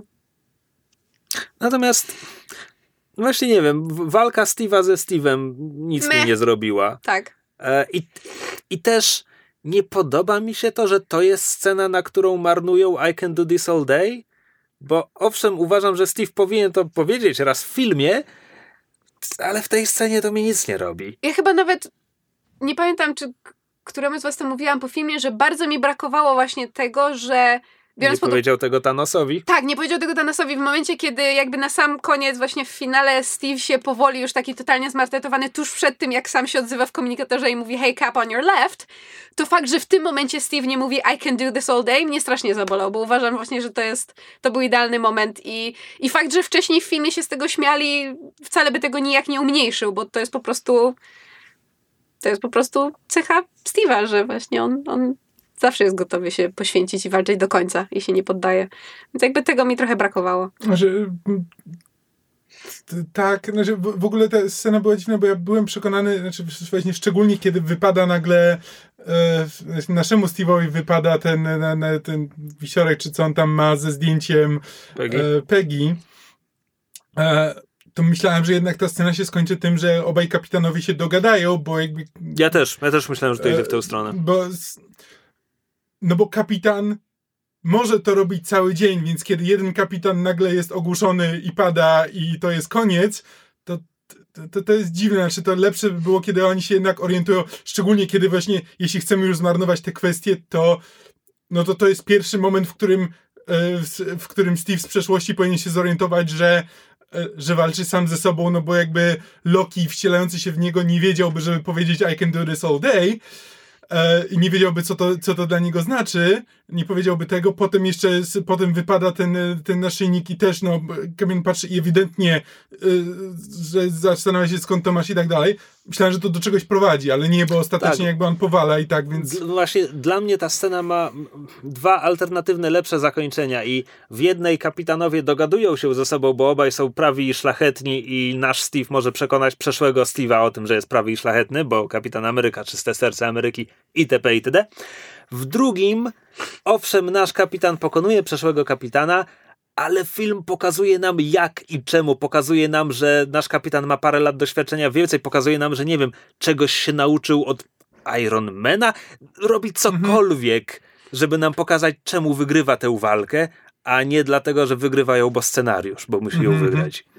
A swoją drogą, mam jeszcze takie pytanie, bo próbowałam się doliczyć timeline'ów, bo jakby w pewnym momencie, e, a propos wracania aktorów i, i ukłonów w stronę fanów MCU, bo w pewnym momencie jak e, cofają się do tego em, camp, whatever it's called, Camp Lee bodajże, tak, Lay. e, e, w, gdzie, gdzie Tony spotyka swojego tatę i tam w pewnym momencie pod, po- podjeżdża po niego Jarvis i widzimy aktora, który grał Jarvisa w serialu Agentka Carter. Mój Boże, to jest pierwszy raz, kiedy seriale mają znaczenie dla filmów Prawda? MCU. Ale właśnie dlatego, i, i jak zobaczyłam Jarvisa, to miałam takie, czekaj, który to jest rok?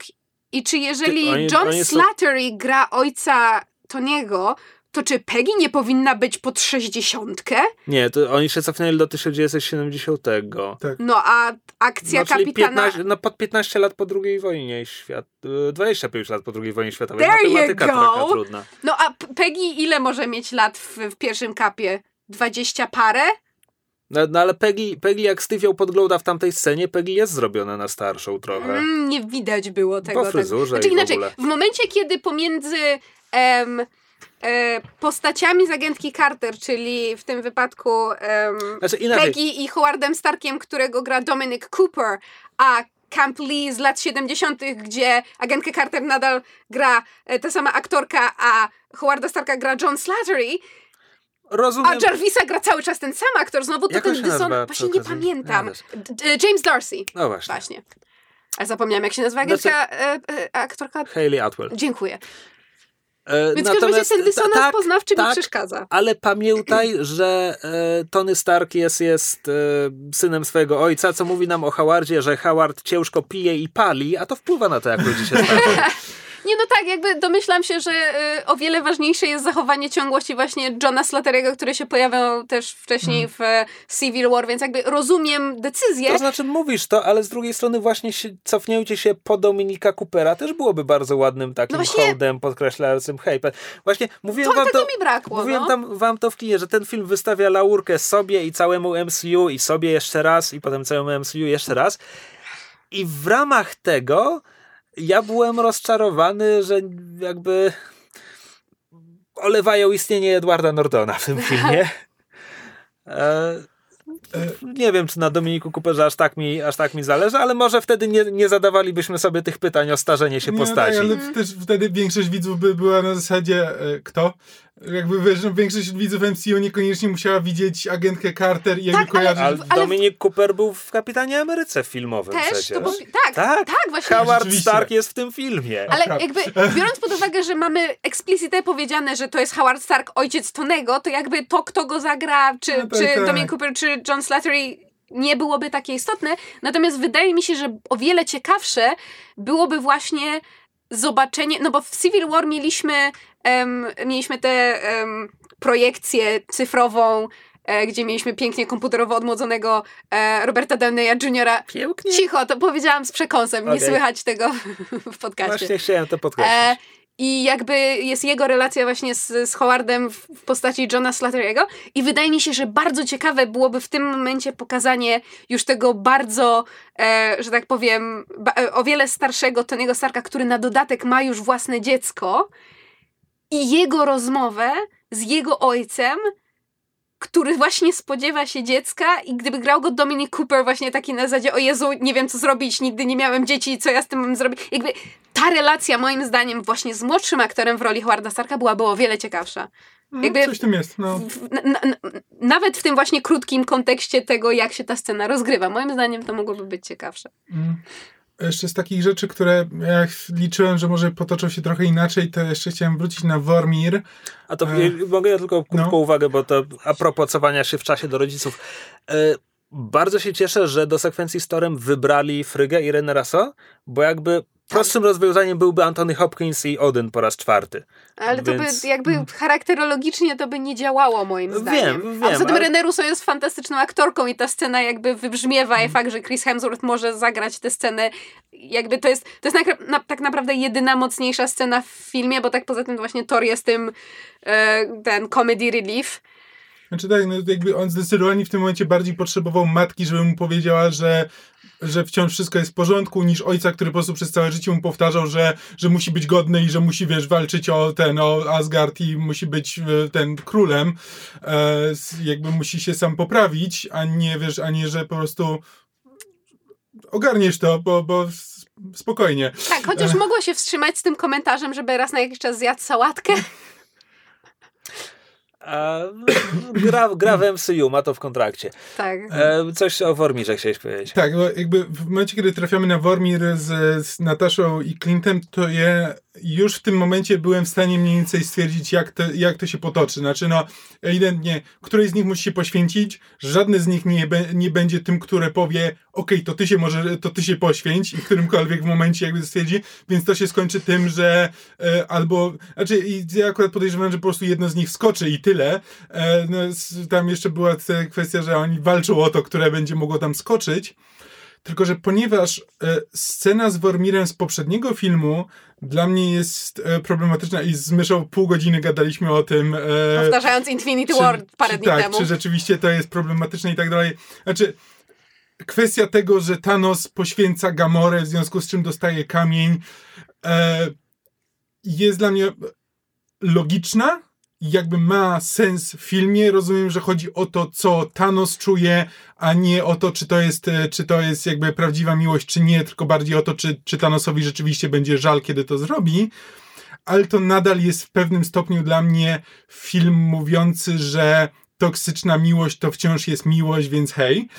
Um, I liczyłem, że może jednak ten film zrobi coś w stronę tego, że e, to, to to samo poświęcenie jest w pewien sposób inne. To, że to nie jest to, że jedna osoba stwierdza, ok, przyjmę to na siebie, jakby przyjmę twoje poświęcenie na siebie, e, e, a, nie a tutaj oni oboje stwierdzają, że nie, to, to muszę być ja i że to, to samo poświęcenie będzie czymś innym, w związku z czym będzie miało inne konsekwencje, że dostaną ten kamień, ale na przykład Natasza no, byłoby to bardzo y, zbyt słodkie prawdopodobnie, gdyby Natasza wciąż przeżyła, bo, bo się poświęciła i bla bla bla, to jest inne, więc, więc Natasza wciąż żyje, ale być może, że jest jakiś, jest nie mam dobrego pomysłu, ale być może jest jakiś sposób, żeby to rozwiązać na zasadzie, że to samo poświęcenie ma inne konsekwencje, w związku z czym, nie wiem, Natasza zostaje na Wormirze jako, nie wiem, strażniczka, czy cokolwiek innego, nie wiem. Ale jakiś jest moment, że, ta, że Natasza zyskuje też, dostaje jakąś nagrodę za to, a nie to się dokładnie rozgrywa tak jak z Thanosem, w związku z czym Thanosa poświęcenie Gamory jest dokładnie tym samym, co... Yy, obopólne Clint'a i Nataszy próba samopoświęcenia. Jest dokładnie tym samym. Trochę mnie to boli, jakby gdyby to rozegrać inaczej, to trochę by mi też to e, osłabiło wydźwięk jakby tej sceny z poprzedniego filmu mówiącej, że ej, psychopata też, też może kochać, e, nawet, jeśli, nawet jeśli jego miłość objawia się kompletnym e, pogwałceniem e, indywidualności innej osoby. E, czegoś mi tutaj brakowało, szczególnie, że mówię, to jest, jakby cała ta scena potoczyła się dokładnie tak, jak ją przewidziałem, więc brakowało mi tam, że może jednak zrobimy coś innego. Wiesz co, scena Clint'a i Nataszy nie rozgrywa się dokładnie tak jak scena Thanosa, ponieważ, i to jest coś, czego brakiem ja byłem zaskoczony w Endgame, Thanos po zabiciu Gamory ma wizję, w której rozmawia z małą Gamorą. To jest ta wymiana tam what did it cost you, everything. Aha. Więc ja się spodziewałem, bo, bo Clint też się potem budzi z klejnotem, ale tam nie ma... Mm -hmm. Spodziewałem się, że on też będzie miał wizję. A, okej, racja, o tym zapomniałem. Plus, jeśli mówimy o Wormirze, to ja się nad Więc czymś... tak naprawdę Clint dostaje jeszcze mniej za to, że O. Natasza się sama poświęciła i on też próbował. E, wiesz, nie tylko on nie dostaje Vision. Haha, nieważne. E, E, cio. Ale skoro jeszcze mówimy o Wormirze, ja się zastanawiałam, bo tam w momencie, kiedy e, Avengersi mają naradę na temat tego, co, co wiemy o kamieniach nieskończoności, nieskończoności, powiedzmy sobie wszystko, żebyśmy wiedzieli potem, jak je zdobyć, jak się cofniemy w czasie, to Nebula w pewnym momencie mówi, że a propos kamienia mocy, że właśnie, że, że e, Thanos Duszy? E, duszy, przepraszam. E, kamienia duszy, tak, Soul Stone. E, po, poleciał na Wormir z Gamora Gamorą wrócił z i wrócił sam, tak, znaczy wrócił z kamieniem. Więc nie mamy, Avengersi nie mają explicite powiedziane, że e, Gamora nie żyje, ale z drugiej strony gdzieś tam po drodze e, Tony usłyszał od Mantis, kiedy byli na Tytanie i bili się z Thanosem, że jakby, że, że Thanos ją opłakuje. Więc jakby mogą logicznie wyciągnąć wnioski, że Thanos coś się stało z Gamorą, że Thanos wrócił z kamieniem duszy. W związku z tym ja się zastanawiam, jakby w takiej wewnętrznej logice filmu, czy oni w pewnym momencie rozkminili, że ktoś się będzie musiał dla kamienia duszy poświęcić? I w takim razie, czy Natasza i Clint sami zaoferowali, że pojadą wspólnie na Wormir? znaczy, Czy ktoś ich tam znaczy, posłał? raczej nie, bo w momencie, kiedy się dowiadują, to jakby jest cięcie i oni siedzą potem i rozmawiają. I to Ale jest- właśnie to ich jest dla mnie trochę znaczy, głupie. wymowa tej sceny jest taka, że oni się dowiadują, jak to działa od Red Skulla. Mhm. Tak, swoją ale drogą, Red Skull mówi bardzo konkretnie, ty, indywidualna osoba, musisz poświęcić to, co dla ciebie jest najważniejsze i jakby, że tak powiem, ze sformułowania tej zasady wcale nie wynika, że samo poświęcenie innej osoby może ci dać Tak, kamień. tak. Mieli szczęście, że wyszło. Tak, Tak. ale b- poza tym tak naprawdę, co by się stało, gdyby na przykład tam zamienili te drużyny i Rhodey z Nebulą No trafili właśnie na o to, Wormir o to mi chodzi, że jakby fakt, i że wtedy na stoją Wormir... przed tym i e, ja cię nie znam, ty mnie nie znasz, nie ma tutaj nikogo z naszych bliskich, e, A, ale no słuchajcie, kurwa. Ale czekajcie, bo tam jadą. Znaczy, po pierwsze, właśnie fakt, że tam na Wormir jadą Natasza i Clint jest jakby strasznie wygodny, biorąc pod uwagę scenariusz, ale rozumiem, dlaczego tak to wygląda. Ale z drugiej strony, okej, relacja Clint'a i Nataszy jest bardzo bliska i oni się kochają i w ogóle. Ale co by się stało, gdyby Natasza się poświęciła, po czym Red Skull spojrzał na Clint'a i powiedział: E, chodziło o twoją żonę. A propos, której z nich powinno było poznać, że Red Skull to Red Skull? Bl- Black Widow powinna znać historię. Uwierzę, że Clint może, mógł się nie Tak, zorientować. ale a propos, e, e, mógł się zorientować, e, bo jakby ja do końca nie wiedziałam, kto umrze, to znaczy w sensie w finale i jakby tak jak bardzo mi się podoba ta klamra, Znaczy, że zaczyna w, się w od zwiastunach Tonego... były sceny z Hawkeye'em, których nie było w pierwszej połowie filmu, ale z drugiej strony zwiastuny Marvela kłamią. Z trzeciej strony, czy zwiastuny do Endgame jakoś kłamały? Tak, nie pokazywały praktycznie Tora. No, żeby ukryć dowcip. Tak, tak. Ale Ale też... co, czyli co, czyli jak, jak pokazywali scenę, jak wszyscy idą przez hangar w nowych strojach, to Chyba tam nie ma był ogolony Hemsworth, czy w ogóle go Chyba nie było? go nie ma. Mhm. Musiałabym się cofnąć i sprawdzić. Natomiast yy, z tego co wiem w ogóle jakby cały, Cho- cały chodzi, marketing Jakby, cho, cho, chodzi mi o konkretne kłamanie, tak jak wiesz, w zwiastunach Infinity War była scena, jak wszyscy bohaterowie biegną przez dżunglę Wakandy i Hulk z nimi Znaczy- biegnie, albo jak w zwiastunach do Ragnaroku Thor miał e, dw- dwa oka w scenach, w których w filmie już nie miał. Znaczy inaczej, moim zdaniem jest to pewne przekłamanie, dlatego że jakby cały marketing wokół Endgame, włącznie chyba z, z merchandise, czyli z zabawkami, jakby pokazuje Tora takim, jakim był wcześniej. Jakby nie masz zabawek z grubym Torem. No, zaraz będą, nie mogli ich rzucić w pierwszym rzucie. Jasne.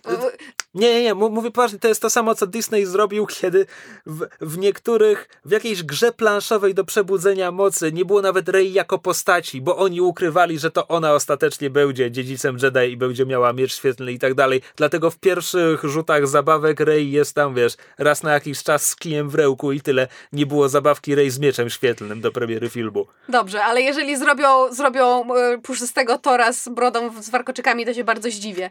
E, natomiast a propos Będzie. tego... Znaczy, mówisz jakbyś nie, nie znała realiów rynku merchandise'owego. Zobaczymy. Będzie pięć figurek różnych. W jednym ma tym tylko fa- topór, w tym w drugim, ma, w drugim ma tylko Mjolnira, w trzecim ma topór i Mjolnira. Mial, mial. Um, natomiast a propos, wracając do tego, co mówiłam, bo jakby tak jak mi się podoba klamra narracyjna, że MCU się zaczęło i skończyło na Tonym Starku i w sumie to jest logiczne, wiadomo było, że albo Tony, albo Steve, no, który z nich się musi poświęcić ostatecznie jakby w pewien sposób obaj dostali swój koniec, każdy inny.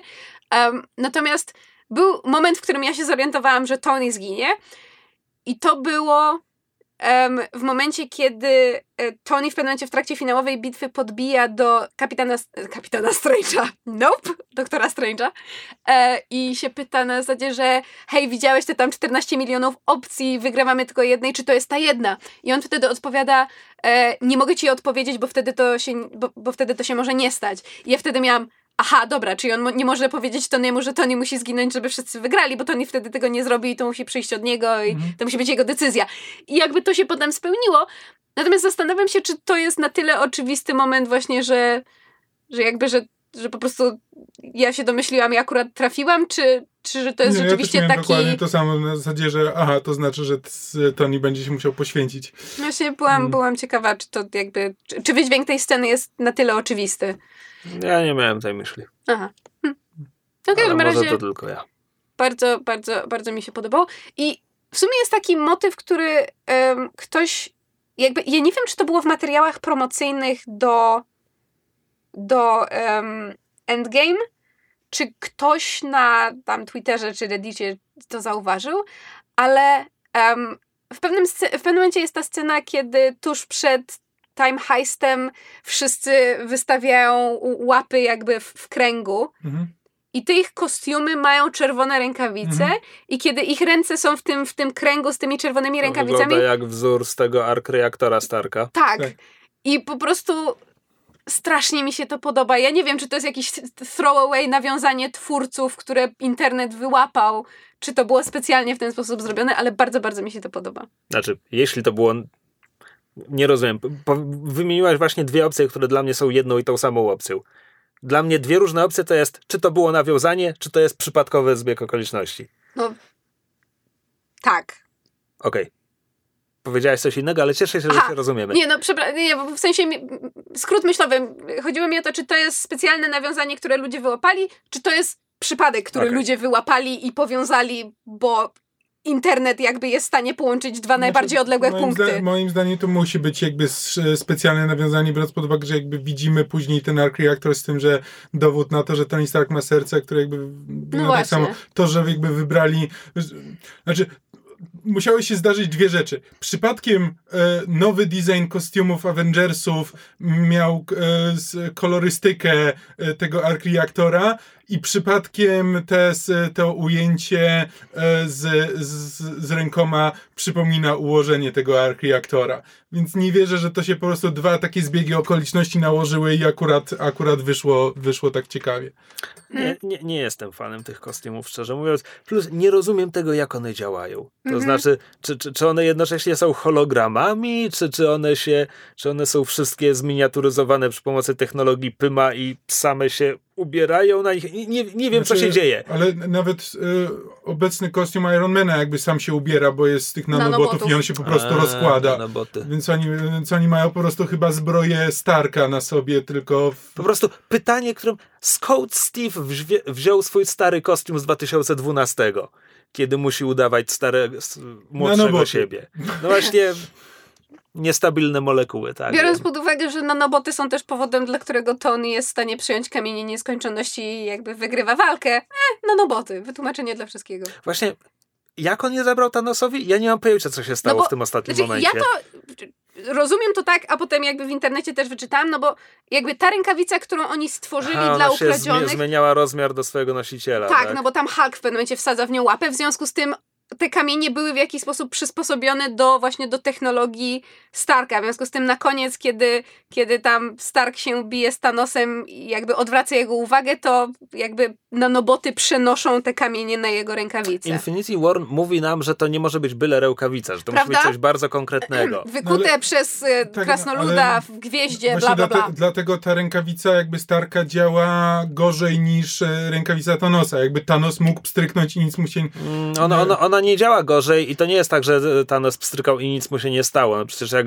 jak zniszczył kamienie, też był zroubany ich mocą. E, tak, ale zobacz, że nawet jak on pstryka w tej, e, w tej wersji, jakby zaczyna to. E, to y, tam te całe promienie zaczynają, zaczynają go razić. Jakby to działa zupełnie. Ale to, to tak wyglądało, to tak samo wyglądało, jak on zdobywa szósty kamień w Infinity War. Tam też jest ten efekt, że wielokolorowych promyczków. Tak? No. Tak, znaczy jakby jest to, jest to troszeczkę niekonsekwentne. E, chciałem, chciałem zapytać o coś innego. Czy którekolwiek z was, zakładam, że przed filmem nie, ale czy po filmie obejrzeliście ten materiał, który cudzysłów wyciekł do internetu? Była taka wielka szopka, że coś wyciekło, że jest jakaś Mm. scena ze spoilerowymi nagraniami, że, że e, A, no tak, nagraniami, że, że z jakiegoś specjalnego pokazu, który Raso zorganizowali, że ktoś tam nagrał kawałek i to jest w internecie i potem był hashtag Don't Spoil the Endgame i specjalne spoty nagrane z aktorami Don't Spoil the Endgame Znaczy spoty i hashtag widziałam, ale nie, nie, nie pamiętam tego, co E, wyciekło. co, co prowadzi, to wszystko prowadzi do tego, że teraz chyba dominująca teoria w internecie jest taka, że to po prostu był element marketingowy i cały ten Ha. wyciek był, był- był zorganizowany i w momencie, w którym faktycznie jest spot, w którym masz kilkunastu aktorów e, z Endgame, którzy mówią don't spoil the Endgame, to ja już mam takie jak szybko mogli ich ściągnąć do studia na nagrań? Hmm. Hmm. Być może. E, A, jeszcze W chciałam... każdym razie po prostu zmierzam do tego, że ja też nie widziałem tego materiału, w związku z czym nie mam pojęcia, co to było i czy tak naprawdę było to cokolwiek istotnego. Nie, nic nie wiem. A jeszcze chciałam jedną rzecz e, powiedzieć, bo to, tak jak już się wymieniamy luźnymi uwagami, co nam się podobało, co nam przeszkadzało, byłam w sumie zaskoczona tym, jak bardzo mi przeszk- przeszkadzało, prze, prze, prze, przeszkadzała ostatnia scena pomiędzy Spider-Manem a Tonym, bo jakby... To, i- to, że Peter wpycha się przed, e, przed Pepper, Pepper. i jakby bardzo długo ma to, wiesz, na zasadzie, że nie, proszę pani Stark, nie odchodź, wiesz, tato, nie odchodź, musimy wracać do domu, tato! Um, nie wiem, dlaczego myszka Miki nagle gra Simba, ale nieważne. obejrzałbym ten film. Spoko, na pewno w jakimś odcinku serialu House of Mouse jest. Hakuna Matata. może w Kingdom Hearts była. Tak, właśnie. E, natomiast wracając do tego, co mówiłam, em, bo jakby mam wrażenie, że jakby jasne, y, relacja Starka z, z, z Peterem była jakby już w filmach pokazana i ten związek mentorski i wiadomo, że to y, jakby fakt, że Tony się jeszcze bardziej wzrusza, kiedy Peter wraca, no bo jakby teraz ma już doświadczenie ze swoją córką, jest ojcem, więc jakby jeszcze więcej przypisuje tej relacji, spoko. Natomiast mam po prostu wrażenie, że ta scena pożegnania Petera z Tonym w Endgame jest dosłownie o parę sekund i tam ze dwa proszę za długa i mam wrażenie, że to wynika z tego, że twórcy, że, że, że oni zobaczyli jak ogromny efekt, jak duże wrażenie wywarło na ludziach e, scena śmierci Petera z Infinity War, bo umówmy się, to jest scena, która rozwala najbardziej. Zresztą właśnie powtórzyliśmy Infinity War parę, parę dni temu i ja znowu zaczęłam ryczeć, mimo że wiedziałam, wiedziałam e, co, się, co się będzie działo, bo po prostu Tom Holland, jakby to jest dziecko, ono nie chce odejść, ono nie chce umierać i to czuć.